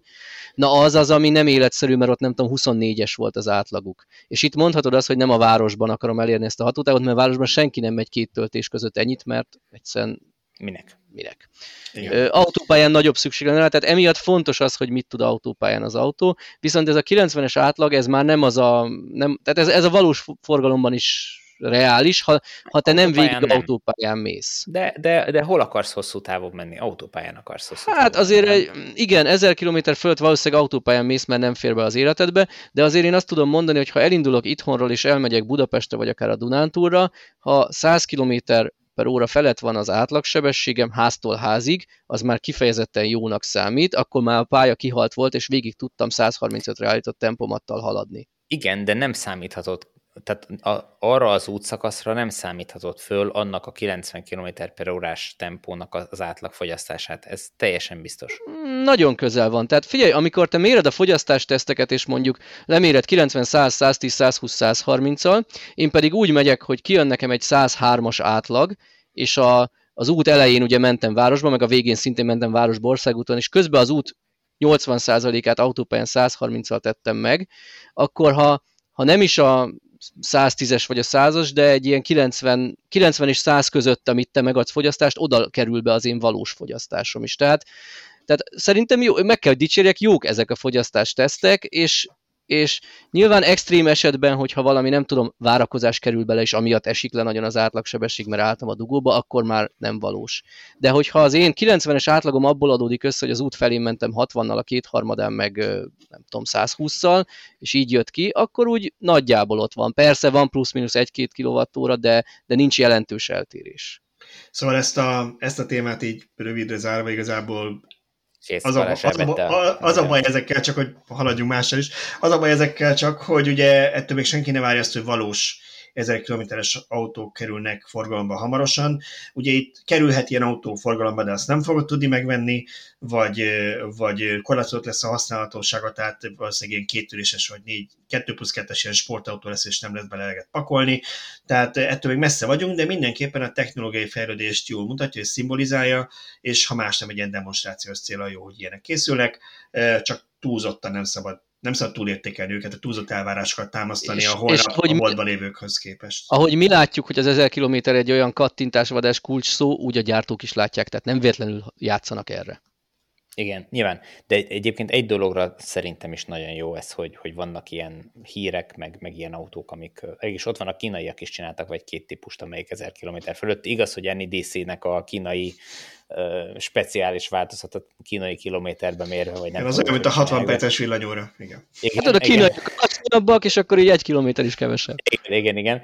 De hogy, hogy azért az, az nagyon jól látszik, hogy, hogy mennyit fejlődött a technológia tíz év alatt. Tehát, hogy ugye 11-2 évvel ezelőtt, amikor megjelent a Nissan Leaf, akkor a jó, azt mondták rá, hogy 150-60 km tud, nyilván a gyakorlatban nem igazán tudott észszerű használat mellett annyit, de, de ahhoz képest meg már itt arról beszélünk, hogy annak az 5-6-szorosát tudják. Közel ugyanúgy, ugyanúgy nem életszerű körülmények között, de tudják. Na most akkor mm-hmm. mi, mi ez, ha nem fejlődés? Abszolút. Na lépjünk a fejlődés, tovább. A fejlődés az nem csak ebben tapasztalt, hanem az elektromos autók terjedésében is. Zseniális, nem csak a technikában vagyunk nagyon jók, hanem az átkötésekben is. Arról fogunk most egy kicsit beszélni, egy pár perc erejéig, hogy hogyan alakultak az elektromos autóeladások. Kezdjük Magyarországgal, aztán egy pár adatot majd be fog dobni Európáról is, mert egy pár nagyobb piacról már elkezdtek csorogni az információk. De akkor nézzük a magyar adatokat. Mennyit adtak el belőle? Kezdem én, mert én írtam a cikket, és sietek hadalok, mert pár percet kaptam. szóval Magyarországon 3,5 százalék volt az elektromos autók, az idén eladott új elektromos autók aránya az összes eladott új autó között, csak sikerült valahogy kimondanom. Ami jó és rossz is. Egyrészt jó, mert volt egy elég jelentős növekedés, sőt a szakemberek elvárásait jelentősen felül sikerült múlni. Ugyanakkor... Ugye, bocsánat, azt hozzá, hogy ez, ez úgy jött ki, hogy, hogy hagyományos autó kevesebbet adtak el jóval, mint amennyit terveztek. Először 140 ezer volt a magyar gépjármű importőröknek a, a beslése, aztán az év közepetáján a 128 ezerre, vagy valami ilyesmire mérsékelték. 140-ről 126 ezerre csökkentették, ezerre, de még azt sem 120... sikerült elérni, mert 121.920, tehát 122 ezer igen. csökkent, Igen, akkor ami azt jelenti, hogy már a harmadik rövid... éve zsugorodik Igen. a magyar autópiac. Csak egy gyors megjegyzés megint csak az audióban, aki követnek, mint az ő kedvükért, ne felejtkezzünk meg róluk, mert valószínűleg nem be fogom tenni YouTube-osok kedvéért magát a táblázatot, de hogy ugye tudják ezt mihoz viszonyítani a, a hallgatók. Ugye 2019-ben, tehát az utolsó békévnek szoktam hívni a koronavírus előtti utolsó évben, 157, ez majdnem 158 ezer új autót adtak el Magyarországon, ehhez képest volt 2020-ban 128 ezer, tehát 30 ezerrel kevesebb, és idén pedig a vége az 122 ezer lett. Ami azért rossz, mert már mindenki várta a kilábalást, a növekedés megindulását. Ugyanakkor ebbe az is benne van, hogy hatalmas várólista lett nem csak az elektromos, hanem a hagyományos autókra is, tehát kicsit inkább a kapacitás hiány is bejátszik ebbe a rossz értékben, nem csak az, hogy, a, hogy az emberek nem mernek vásárolni, bár kérdés, hogy mennyire kell növekedni folyamatosan. Ugyanakkor, ha tisztán elektromos autók számát nézzük, akkor 2019-ben 1800, 2020-ban átléptük a 3000-et, és 2021-ben 4300-nál is több villanyautót adtak el új autóként hazánkban. Ez, ez akkor majdnem 50%-os növekedés, nem egy év alatt. Ha jól Igen, tehát ha a növekedést nézzük, akkor baromi jó, csak ugye itt visszautalhatunk az adás legelejére, hogy a, a villanyautósok.hu is mekkorát növekedett 2017-hez képest. Hát egy nagyon alacsony bázishoz nagyon könnyű nagyot ugrani, de mondjuk 20-21 között már nem tudtuk, szépen növekedtünk, de nem tudtuk ugyanazt a Hát igen, most van 10, 10 millió magyarul tudó olvasó potenciális ember, aki tud olvasni. Annak az egynegyedét elérjük most. Igen. Um, Nehéz lesz. Egy, egy családból egy ember minket olvas. Olvasnak minket, úgyhogy jó lesz ez. Igen, de, de egy kicsit komolyra fordítsam, szóval én azért tartom fontosnak, hogy ezeket a számokat így elmondjuk, mert pontosan azért, amit előbb mondtál, hogy, hogy ugye kevesebb autót is adtak el, és egyébként Európa többi piacára kitekintünk, nagyon szerény növekedés van, nagyon szerény csökkenés volt mindenhol, 2020-hoz képest, tehát a, a koronavírus első ilyen mélypontos évéhez képest. Tehát ehhez képest lehet nagyon szép százalékokat mondani, hogy hú, hát a villanyautók most hány százalékot értek el, persze, mert kevesebb volt az összes autó eladás, az a belül lehet mondani azt, hogy könnyebb volt, hogyha mindenki inkább elektromosat gyártott ugye a chip hiány alatt, mint tudjuk, mert a CO2 volt, stb. stb. De ugyanakkor azt is látjuk, hogy Magyarországon közel 50%-kal nőtt darabszámra az elektromos autók eladása 20-ról 21-re. Ha 19-hez nézem, akkor meg gyakorlatilag háromszorosára nőtt, úgyhogy ehhez, ehhez képest, hogy kevesebb autót adtak el, azért számszerűleg is nőtt jelentősen a villanyautóknak a száma. Igen, Nyilván. viszont a 3,5%-os arány azért a nyugat-európai 10 körüli 10 feletti számokhoz nagyon rossz. Kevés. Érték. Rossz, igen. igen. Igen, és ez azért elkeserítő, mert végre volt itt egy olyan terület, ahol együtt menetelhettünk volna Európával, nem lennénk alapból indulásként lemaradva. Magyarország nagyon indult. A kelet-európai országok között az élen voltunk évekig, amikor nálunk 16-ba bevezették szerintem Európában elsőként a zöld rendszámot, akkor, akkor baromi jól álltunk. Alapvetően igen, nem, nem volt rossz a, a terv, a célkitűzés, rengeteg töltőt ígértek, viszonylag időben, sőt, hát nagyon korán megjött a, az állami támogatás olyan formában, hogy ugye adókedvezmények, meg hátírási illeték, meg tehát ezek már nagyon régen nincsenek az elektromos autókra, tehát ilyen, ilyen szempontból ennek jónak kellett volna lennie, és valahogy mégis sikerült nem maradni minden téren töltőhálózat szempontjából, és autó eladások szempontjából, és minden téren. Valahogy sajnos Igen. felpuhulnak ezek a pozitív felütések, vagy előnyös dolgok. Ugye az egyik cikketben írtad, hogy a szépen csendben az oték kötelezettség is Igen. megszűnt, Igen. vagy meg fog Igen. szűnni. Hát gyakorlatilag igen, a, a, az újonnan épülő parkolóknál most már nem kell előkészíteni töltőket, mert azt kihúzták idén, tavaly január 1-től, már is megint elszóltam. Itt a bevásárlóközpontokról beszélünk, csak hogyha Bármilyen valaki nem követte. Parkoló, vagy, tehát bármilyen új parkoló, ami épült, elő volt írva, hogy 10%-nál uh-huh. Mhm. elő kell úgy készíteni a kábelez, vagy a védőcsövezést, hogy az útból bontása nélkül ki lehessen építeni az elektromos autót. Megjegyzem, ez, a, ez az építető saját érdeke, meg az üzemeltető Abszolút, saját érdeke is. Igen. De ez, ez már nincs, ez valaki kilobbizta, hogy ez ne legyen benne, ez egy éve nincs benne a, a szabályozásban, és 2025-től pedig már a, a, a teljes, tehát hogy a, a... Az élelmiszerüzleteknél sem lesz kötelező a töltő? Így van, a napi fogyasztási cikkeket áruló üzleteknél és a fizetőparkoknál sem lesz kötelező a töltőtelepítés, és ugye az eredeti jogszabályban az volt, hogy 2026. január 1-től kellett volna 20 ezer főnél kisebb településeken is ezt bevezetni, tehát mondjuk egy Veresegyház méretű településre 2026. január 1-én érkeztek volna meg a töltők, de 2025 január 1-ével megszűnik ez a kötelezettség. Hát reméljük a meglévőket nem bontják le, és sajnos tudnék még egy párhuzamot mondani, amit még majd tervezünk részletesebben kibontani, úgyhogy csak említés szintjén. Ugye 2020-ban megjelent, hogy 22. január 1-től a 25 ezer fő feletti városokban kizárólag elektromos buszok helyezhetők forgalomba. Azóta nem, tudunk, hogy, nem tudjuk, hogy ebből mi lett, szeretnénk utána járni, tervezünk utána járni, viszont egy friss hír, hogy Debrecenben 2024-ig lecserélik a buszparkot új dízelekre. Tehát ebből csak feltételezhetjük, hogy akkor ez a kötelezettség ez, ez nem került valós előírással, nem változott át. Igen, szóval kicsit visszakanyarodva a magyar 3,5 százalékhoz, hogy azt mondtad, hogy, hogy az mennyire szomorú a nyugat-európaihoz képest, azért is említsünk meg pár számot, hogy azt mondtam, hogy pár nagyobb európai piacról már kezdenek megérkezni a statisztikák az éves eladásokban. Nagy-Britanniánál azt látjuk, hogy éves szinten 11,6% lett a teljesen elektromos autóknak az aránya.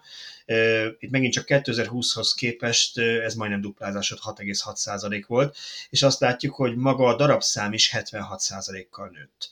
Tehát nem csak arról van szó, hogy kevesebb autót adtak volna el, és abban jön nagyobb százalék, hanem 108 ezer helyett 190, majdnem 191 ezer tisztán elektromos autót adtak el Nagy-Britanniában.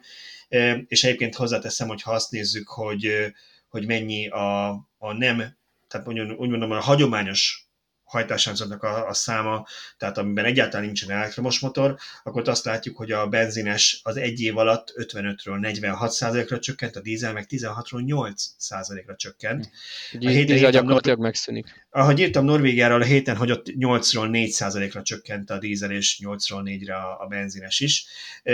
Tehát a dízel az nagyon brutálisan szorul vissza minden piacon, ez volt a Nagy-Britannia. Nagy-Britanniánál akkor teszek még egy zárójelet, mert tudom, hogy nem szeretünk egy-egy hónapot kiemelni, pláne negyedik utolsó napját, mert az ugye a legnagyobb elektromos gyártó szállításai miatt torz. De Nagy-Britanniában decemberben 26% volt az elektromos, tisztán elektromos autóknak az aránya az eladásokban. 26 százalék. És nagyon fontos említeni, hogy a tisztán elektromosról beszélsz, mert sajnos ezt rengetegszer összemossák, hogy ami, ami tölthető, és hát az legalább a duplája szokott lenni a legtöbb piac esetében. Igen. Na most Mikor, brit... Mikortól kellene elkezdjük úgy kommunikálni, hogy elektromos autó az már csak a tisztán elektromos? Hát, hogyha a statisztikákban ez nem lenne összemosva, az a gond, hogy a gyártóknál is, amikor kirakják a sajtóközleményeket, nagyon sokan szeretik az electrified szót használni, amit én rendeltileg tiltanék be EU szinten, ha már az EU-nak adunk tippeket, mert ugye ezzel az a probléma tényleg, hogy belemosnak mindent, a 48 voltos aksival felszerelt Might Hybridtől kezdve a fullos villanyautóig mindent, ami elektromos, és akkor minden gyártó leírhatja magára, hogy ő adta el a legtöbb elektromosított uh-huh. autót ebben meg ebben a szegmensben. Ez egy egy jobb plugin, ami már ugye csak a tölthető, külső forrásból tölthető, de ugye ott is lehet a nem hiszem, hogy 10 km gyakorlati hatótáv a mai autók közt van, de amúgy elég, hogy a kategóriába beférjen. Jó, de hogyha ha mi úgy látjuk, hogy, hogy vagy, vagy az, az lenne célszerű, hogy csak az elektromosokat írjuk meg, akkor egy ilyen közlemény után visszakérdezhetünk, hogy rendben, és akkor mennyi ebből a tisztán elektromos, és hogyha nem kapunk választ, akkor nyilván nem tudjuk lehozni a hírt ez, hogyha ha valaki meg akar jelenni, akkor elemi érdeke lesz, hogy ezt megfelelő bontásba tegye közzé. Én úgy gondolom, hogy már bontják azért a legtöbb cég. Még jellemző az összemosás, meg a nagy közleményekben, ami, ami tényleg ilyen a marketingről szólott jellemző, de amikor valós adatokat adnak ki, akkor ugye pont e, e cikk kapcsán ugye láttuk, a Kia is boldogan kiadta, és tök jogosan volt boldog, hogy már második éve a legtöbb példányban eladott autó az a Kia e Magyarországon és nagyot is tudtak emelkedni, ilyen 350-ről 650-re, remélem valami ilyesmi szemfejből mondtam. azt mhm. hiszem. De mindegy, jelentős volt a növekedés. Igen, igen, igen, igen. Szóval a briteknél akkor, csak hogy ezt rövidre zárjam ezt a részét, tehát a briteknél 11,6% lett az elektromos aránya, a németeknél éves szinten 13,6. Szerintem ez is, a brutális a németek. Ö, ott is szerintem egész, egész szép számot jelent. le volt maradva igen, és piac. ugye a legnagyobb piac, meg, meg, meg egy legnagyobb EU ország. Egyébként itt az szintén, hogyha megnézem, mert ez, ez érdekelt volna még engem egy másodperc, a benzinesek átlaga az 30, aránya az 37,1% lett a sima benzines, 46-ról 37, a dízelé pedig 36%-ot csökkent, 20% lett a, a dízeleké, tehát amiben egyáltalán nincsen elektromos motor, az 57% Németországban. Úgyhogy ott is nagyon visszaszorulva vannak ezeket, és főleg megint csak azt látjuk, hogy... Idén valószínűleg, hogy kevesebb, mint a fele lesz, tehát ez szinte Igen. biztos, hogy tovább folytatódik. A németeknél szerintem komoly lépés volt az, hogy azért a Volkswagen csoport nagyot lépett elő. Ugye volt erről egy cikkünk, hogy a, azt már odaadhattuk, hogy a, a csoportszinten a Volkswagen nyeri Európában az elektromos autók darabszámának versenyét, márka szinten pedig a Tesla Model 3, mert egyszerűen olyan előnyük van, ami már behozhatatlan volt decemberben, ugye ezt még csak a novemberi adatok ismeretében írtuk meg. És szerintem, bár nagyon népszerű a Tesla a németeknél, de ahhoz, hogy ott ilyen magas arányt érjünk el, ahhoz kellett a Volkswagen csoport törekvése az elektromobilitásra. Nyilván, hát nyilván a németek elsőbb a Volkswagen-t vesznek, úgyhogy mindenképpen fontos Hát volt. igen, és ott ugye beleértjük igen. a Audit, stb. Igen. Na, és akkor a végére hagytam még Franciaországot. Franciaország egy kicsit alacsony, de ez sem rossz. 9,77% lett a tisztán elektromosok aránya az év végére, a plug-in hibrid 8,5, és gyakorlatilag így 18,2 a kettő együtt. Még innen nincsen meg minden részletes adat, azt nem tudom megmondani, mennyi volt a, a benzines meg a dízel, de meg tudom mondani, bocsánat, csak le kell tekernem az adatbázisban. Szóval a dízel az 31%-kal csökkent, a benzines 14%-kal csökkent. Arányt nem látok, de darabszámra 667 ezer benzines és 350 ezer dízel kelt el, és 162 ezer teljesen elektromos. Én egyébként kicsit Norvégiára utalnék vissza, szerintem ők ott lassan elérik a csúcsot. Tehát ez a 4%-nyi hagyományos, ez azért sokáig 8. velük fog maradni. 4, 8, 4 benzin. Bocsánat, 8, tehát akkor is egy hasonló szám, az, az, az azokat a réteg modelleket célozza meg, ahol még egyelőre nincs kínálat. Tehát Igen. mit tudom én, kell de nekik szerint... valami kis teherautó, terepjáró, akármi. Meg fog jelenni ott is a kínálat, de én úgy gondolom, hogy itt lesz egy megtorpanás, ami amúgy bele is fér, mert olyan magas aránynál járunk, hogy most a, nem tudom, a vadász még, még dízellel fog kiállni, vagy benzinessel nagy ritkán az erdőbe, hát fel. Persze, hogy elriassza a vadakat. Aha, igen. ő fog először váltani elektromosan. Pedig a vadaknak semmi esélye nincs, hogyha be tud csörtetni szépen a Hawk Hammerjével, ugye? Igen. Na jó. Csak tanálnak belőle egynél többet. Szóval és Na, a végére... Igen, végére megint hazudott Musk. Megint, megint hazudott Musk, igen, mert csak 90%-os növekedést tudott produkálni a cég. Ugye gyakorlatilag ott 50%-ot kommunikáltak egészében minden negyedéves jelentésben hivatalosan, hogy annyi a terv. Ehhez képest 87% lett, ups, kicsit fölélöttünk, Európában pedig 70%-kal nőttek az eladások egy év alatt, amit én azért tartok egy érdekes adatnak, mert ugye a Model Y ebben már benne van, de még nem egy nagyon nagy darab számmal, ugye az egy augusztusban kezdett jönni, és csak egy drágább kiadásban. És a Model 3 meg már itt Európában is elérhető, mennyi? Két éve? tavaly, tavaly két éve már elérhető volt, tehát nem egy friss modellről beszélünk, nem arról van szó, hogy most jött ki, és mindenki, aki, aki évek óta várja, most vette meg. Most ehhez képest a Kezdem először a globális adatokkal, a Tesla 930 ezer autót adott el tavaly, gyakorlatilag már elég közé járnak az 1 millióhoz, ugye egy évvel korábban éppen érték az 500 ezeret, tehát 499 ezer valamennyi volt. És a kicsit közelebb hozzuk Európában, itt a, a Tesla Motors Clubnak a hivatalos gyűjtése, amit én is szoktam adatokat bedobni, úgyhogy tudom szavatolni a valódiságát, hogy ez 90x százalékban a hivatalos adatbázisokból, országok adatbázisából gyűjtik össze az adatokat. Az alapján 100 67 ezer autót adott el a Tesla Európában, az egy évvel korábban 98 ezer helyett. Az előző csúcs egyébként 111 ezer volt még 19-ben. És hogy mondjak egy pár helyezést a Model 3 kapcsán, Norvégiában első lett az összes autó között a Model 3, és azt hiszem negyedik a Model Y. Franciaországban a villanyautó között lett első a Model 3, a briteknél az összes autó között lett második a Model 3 az összes személyautó között az eladásokban. Svájcban az első lett az összes személyautó között a Model 3. Francia, Németországban pedig a villanyautók között, hát még a részletes adatokat várjuk, de én úgy gondolom, hogy első lett a Model 3, mert novemberben az első volt 4000-rel vezetve, és decemberben erre még rátettek egy lapáttal. A teljes listában pedig valami 10-12. hely között tippelem a novemberi számok alapján.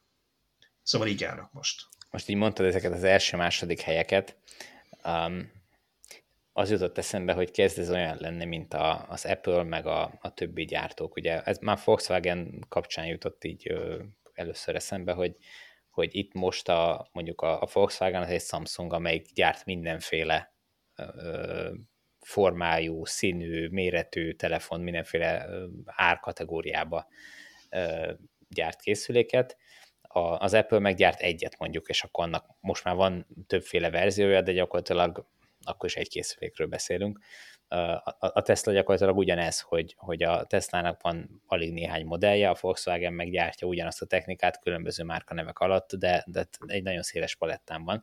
Most oda akarok kiukadni, hogy ha, ha mondjuk sokáig marad ez a, a dominanciája a Teslának, akkor nem lesz nagyon unalmas, hogy minden második autó, vagy minden x autó Tesla Model 3? Ezt én azt hiszem, hogy Björn lennél láttam, hallottam, de mindenképp Norvégia kapcsán, hogy ott az emberek azért vesznek nem Teslát, mert már tök gáz, hogy minden szomszédnak Teslája van. Uh-huh. Abszolút Ez, ebben biztos, ebbe biztos, hogy ilyen, bár azért itt az ellenpélda az, hogyha mondjuk ezt mondhattuk volna akkor, amikor Volkswagenből tudod, eladtak minden évben, meg most is eladnak majdnem 10 milliót a világon, mégse lesz unalmas, tudom. De ne, ne, ne, ott, ott az, az ott... a különbség, hogy rengeteg típusa van. Tehát úgy ad, a, úgy ad el a Volkswagen 10 milliót, meg a, a, a Toyota, meg aztán végképp, hogy, hogy föl se tudod sorolni, hogy hányféle. Ez így van, de, de ettől főleg mondtad azt, hogy nem unalmas, hogy a Volkswagen Golf mindig az első, vagy második, vagy harmadik az európai listán 20 éve a saját kategóriájában, és mindig a Volkswagen Golf. Uh, nyilván egy idő után lehet, hogy valaki azt mondja, pláne uh, prémium, vagy prémium áru, nem megyek bele, autóknál, hogy azt mondja, hogy nekem az is fontos, hogy kicsit exkluzívabb legyen, hát ő majd vesz magának egy posztert, mert abból még kevesebb van. Úgyhogy... Hát itt az a kérdés, hogy a Tesla meg fogja érezni ezt a pillanatot, hogy nyitnia kell mondjuk más stílusú autók irányába, és valahol megéreztem, mert a Cybertruck azért eléggé más stílus, de hogy esetleg mondjuk fog el konzervatívabb irányba nyitni, és beáldoz abból, hogy kevésbé lesz áramvonalas és hatékony, de olyan lesz, ami tetszik, nem tudom, Jürgennek is. Hát nem tudom, ez szerintem ők nem, nem, nem így gondolkodnak erről, hanem ők csinálják, amit csinálnak. Előbb-utóbb muszáj lesz így gondolkodni. Addig megteheti, hogy nem így gondolkodik, amíg, amíg amennyit tud gyártani, azt azonnal megveszik. De hogyha elkezd a piac telítődni, akkor mondjuk egy kommentelünk írta be, hogy, hogy sok gyártó fenntart egy prémium, meg egy kevésbé prémium márka nevet. Tehát mit tudom én, Hyundai csoportnál ott a Genesis, Toyotánál is mindenkinél megvan ez a, ez a prémium gyártó.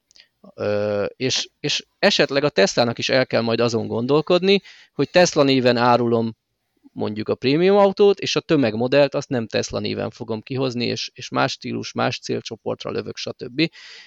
Nem De tudom, ha... hogy erre képesek-e lesznek-e. de ha ők, ők nagyon um, kiépítik maguknak ezt a Tesla brandet, amivel nagyon sok pénzt lehet keresni, akarnak ők vacakolni olyan olcsóbb autókkal, amin csak kevesebb pénzt lehet keresni? Szerintem nem. Az Apple, hát a másik, Apple a se gyárt olcsó telefont. A másik meg az, hogy ott ezt egyszerűbb megcsinálni, ha mondjuk az én prémium autómban olyan bőrbelső van, meg olyan ritka anyagokból van, hogy azért kérek érte többet, meg abba beleteszek egy 600 dolláros motort, és akkor az azért annyi. Az olcsóbb autóm meg 110 dolláros és fröccsöntött műanyagokkal van tele, de a Tesla-nál ugye azért alapvetően nem erről van szó, meg eleve az elektromos autóknál, most nem azt mondom, hogy nem lehet sporolni az alkatrészeken, hogyha nem kell olyan nyomatékot kibírnie a futóműnek, meg nem kell hozzá olyan combos fék, meg nyilván lehet spórolni, de nem valószínűleg nem akkora a különbség egy kisebb teljesítményű A teljesítménynél nem, de a belső az szerintem pont érdekes, amit említettél, mert a Tesla az szerintem ilyen középszint, se nem gagyi, de azért nem is az, amit mondjuk egy prémiumban megszokott egy prémium vásárló. És a Teslának simán van egy ilyen fejlődési lehetősége, hogy X felárért beleteszem én nem tudom én a kígyóbőr üléshuzatot, vagy Csak akármit. Csak vágják azt a kígyót? Vagy a marhát, vagy valami? Jó, oké, oké, okay, vegán. Kígyó, kígyó, amit bambuszból csináltak, hogy ne az legyen egy műanyag. Igen. Hát értsétek a példát, hogy 26 féle anyagból fogom varni azt a műszerfalat, hogy az tényleg úgy feszüljön, ahogy kell. És, és ilyen, egy ilyen előrelépési lehetőség van, és akkor itt felmerül, hogy itt akkor a Tesla Model S vagy X lesz úgy konfigurálható, hogy kérhetem a Puritán meg a prémium belsővel is, vagy megjelenik egy, nem tudom, a, a olajmágnásoknak készített Tesla Edition, vagy az majd kisipariba fog készülni nekik, hogy aranyjal berakott műszerfal? Az olajmágnásoknak valószínűleg a, a szegény Tesla lesz majd, mert a, a, addigra nem lesz annyi pénzük az olajból, és akkor a, az olcsóbbat veszik a Suzuki Teslát, de visszatérve erre egyébként valószínű, az a gond, hogy Tesla ínkább ellenkező irányba haladtak a dolgok, régen még többféle konfigurációba választhatta, többféle belsővel a Model S-et, X-et, meg többféle színben, most már ez mind-mind szűkült, és fejlődési lehetőség biztos van. Én onnan akartam ezt csak megközelíteni, hogy, és azért soroltam fel ezeket Szét, a helyezéseket. a Balázs adás. Nem, én ezért még egyszer megpróbálkozok vele, hogy, hogy érdemben mondjak róla valamit. Szóval onnan akartam megközelíteni, hogy én szeretem azt olvasni, mert látjuk a százalékokat, de visszaigazolásan a fejlődésnek, amikor azt látjuk, hogy most már egy elektromos autó nem csak a saját házi versenyben a villanyautók között, hanem az összeautó eladásokban is első, második, tizedik helyeket tud megszerezni. Akkor most bólogassunk. Remélve, hogy Balázs lát minket, szeretnénk lezárni ezt a hosszúra nyúlt villanyórát, és elbúcsúzni a hallgatóktól. Köszönjük szépen, hogy velünk voltatok. Jövő héten jövünk újra. Sziasztok! Sziasztok!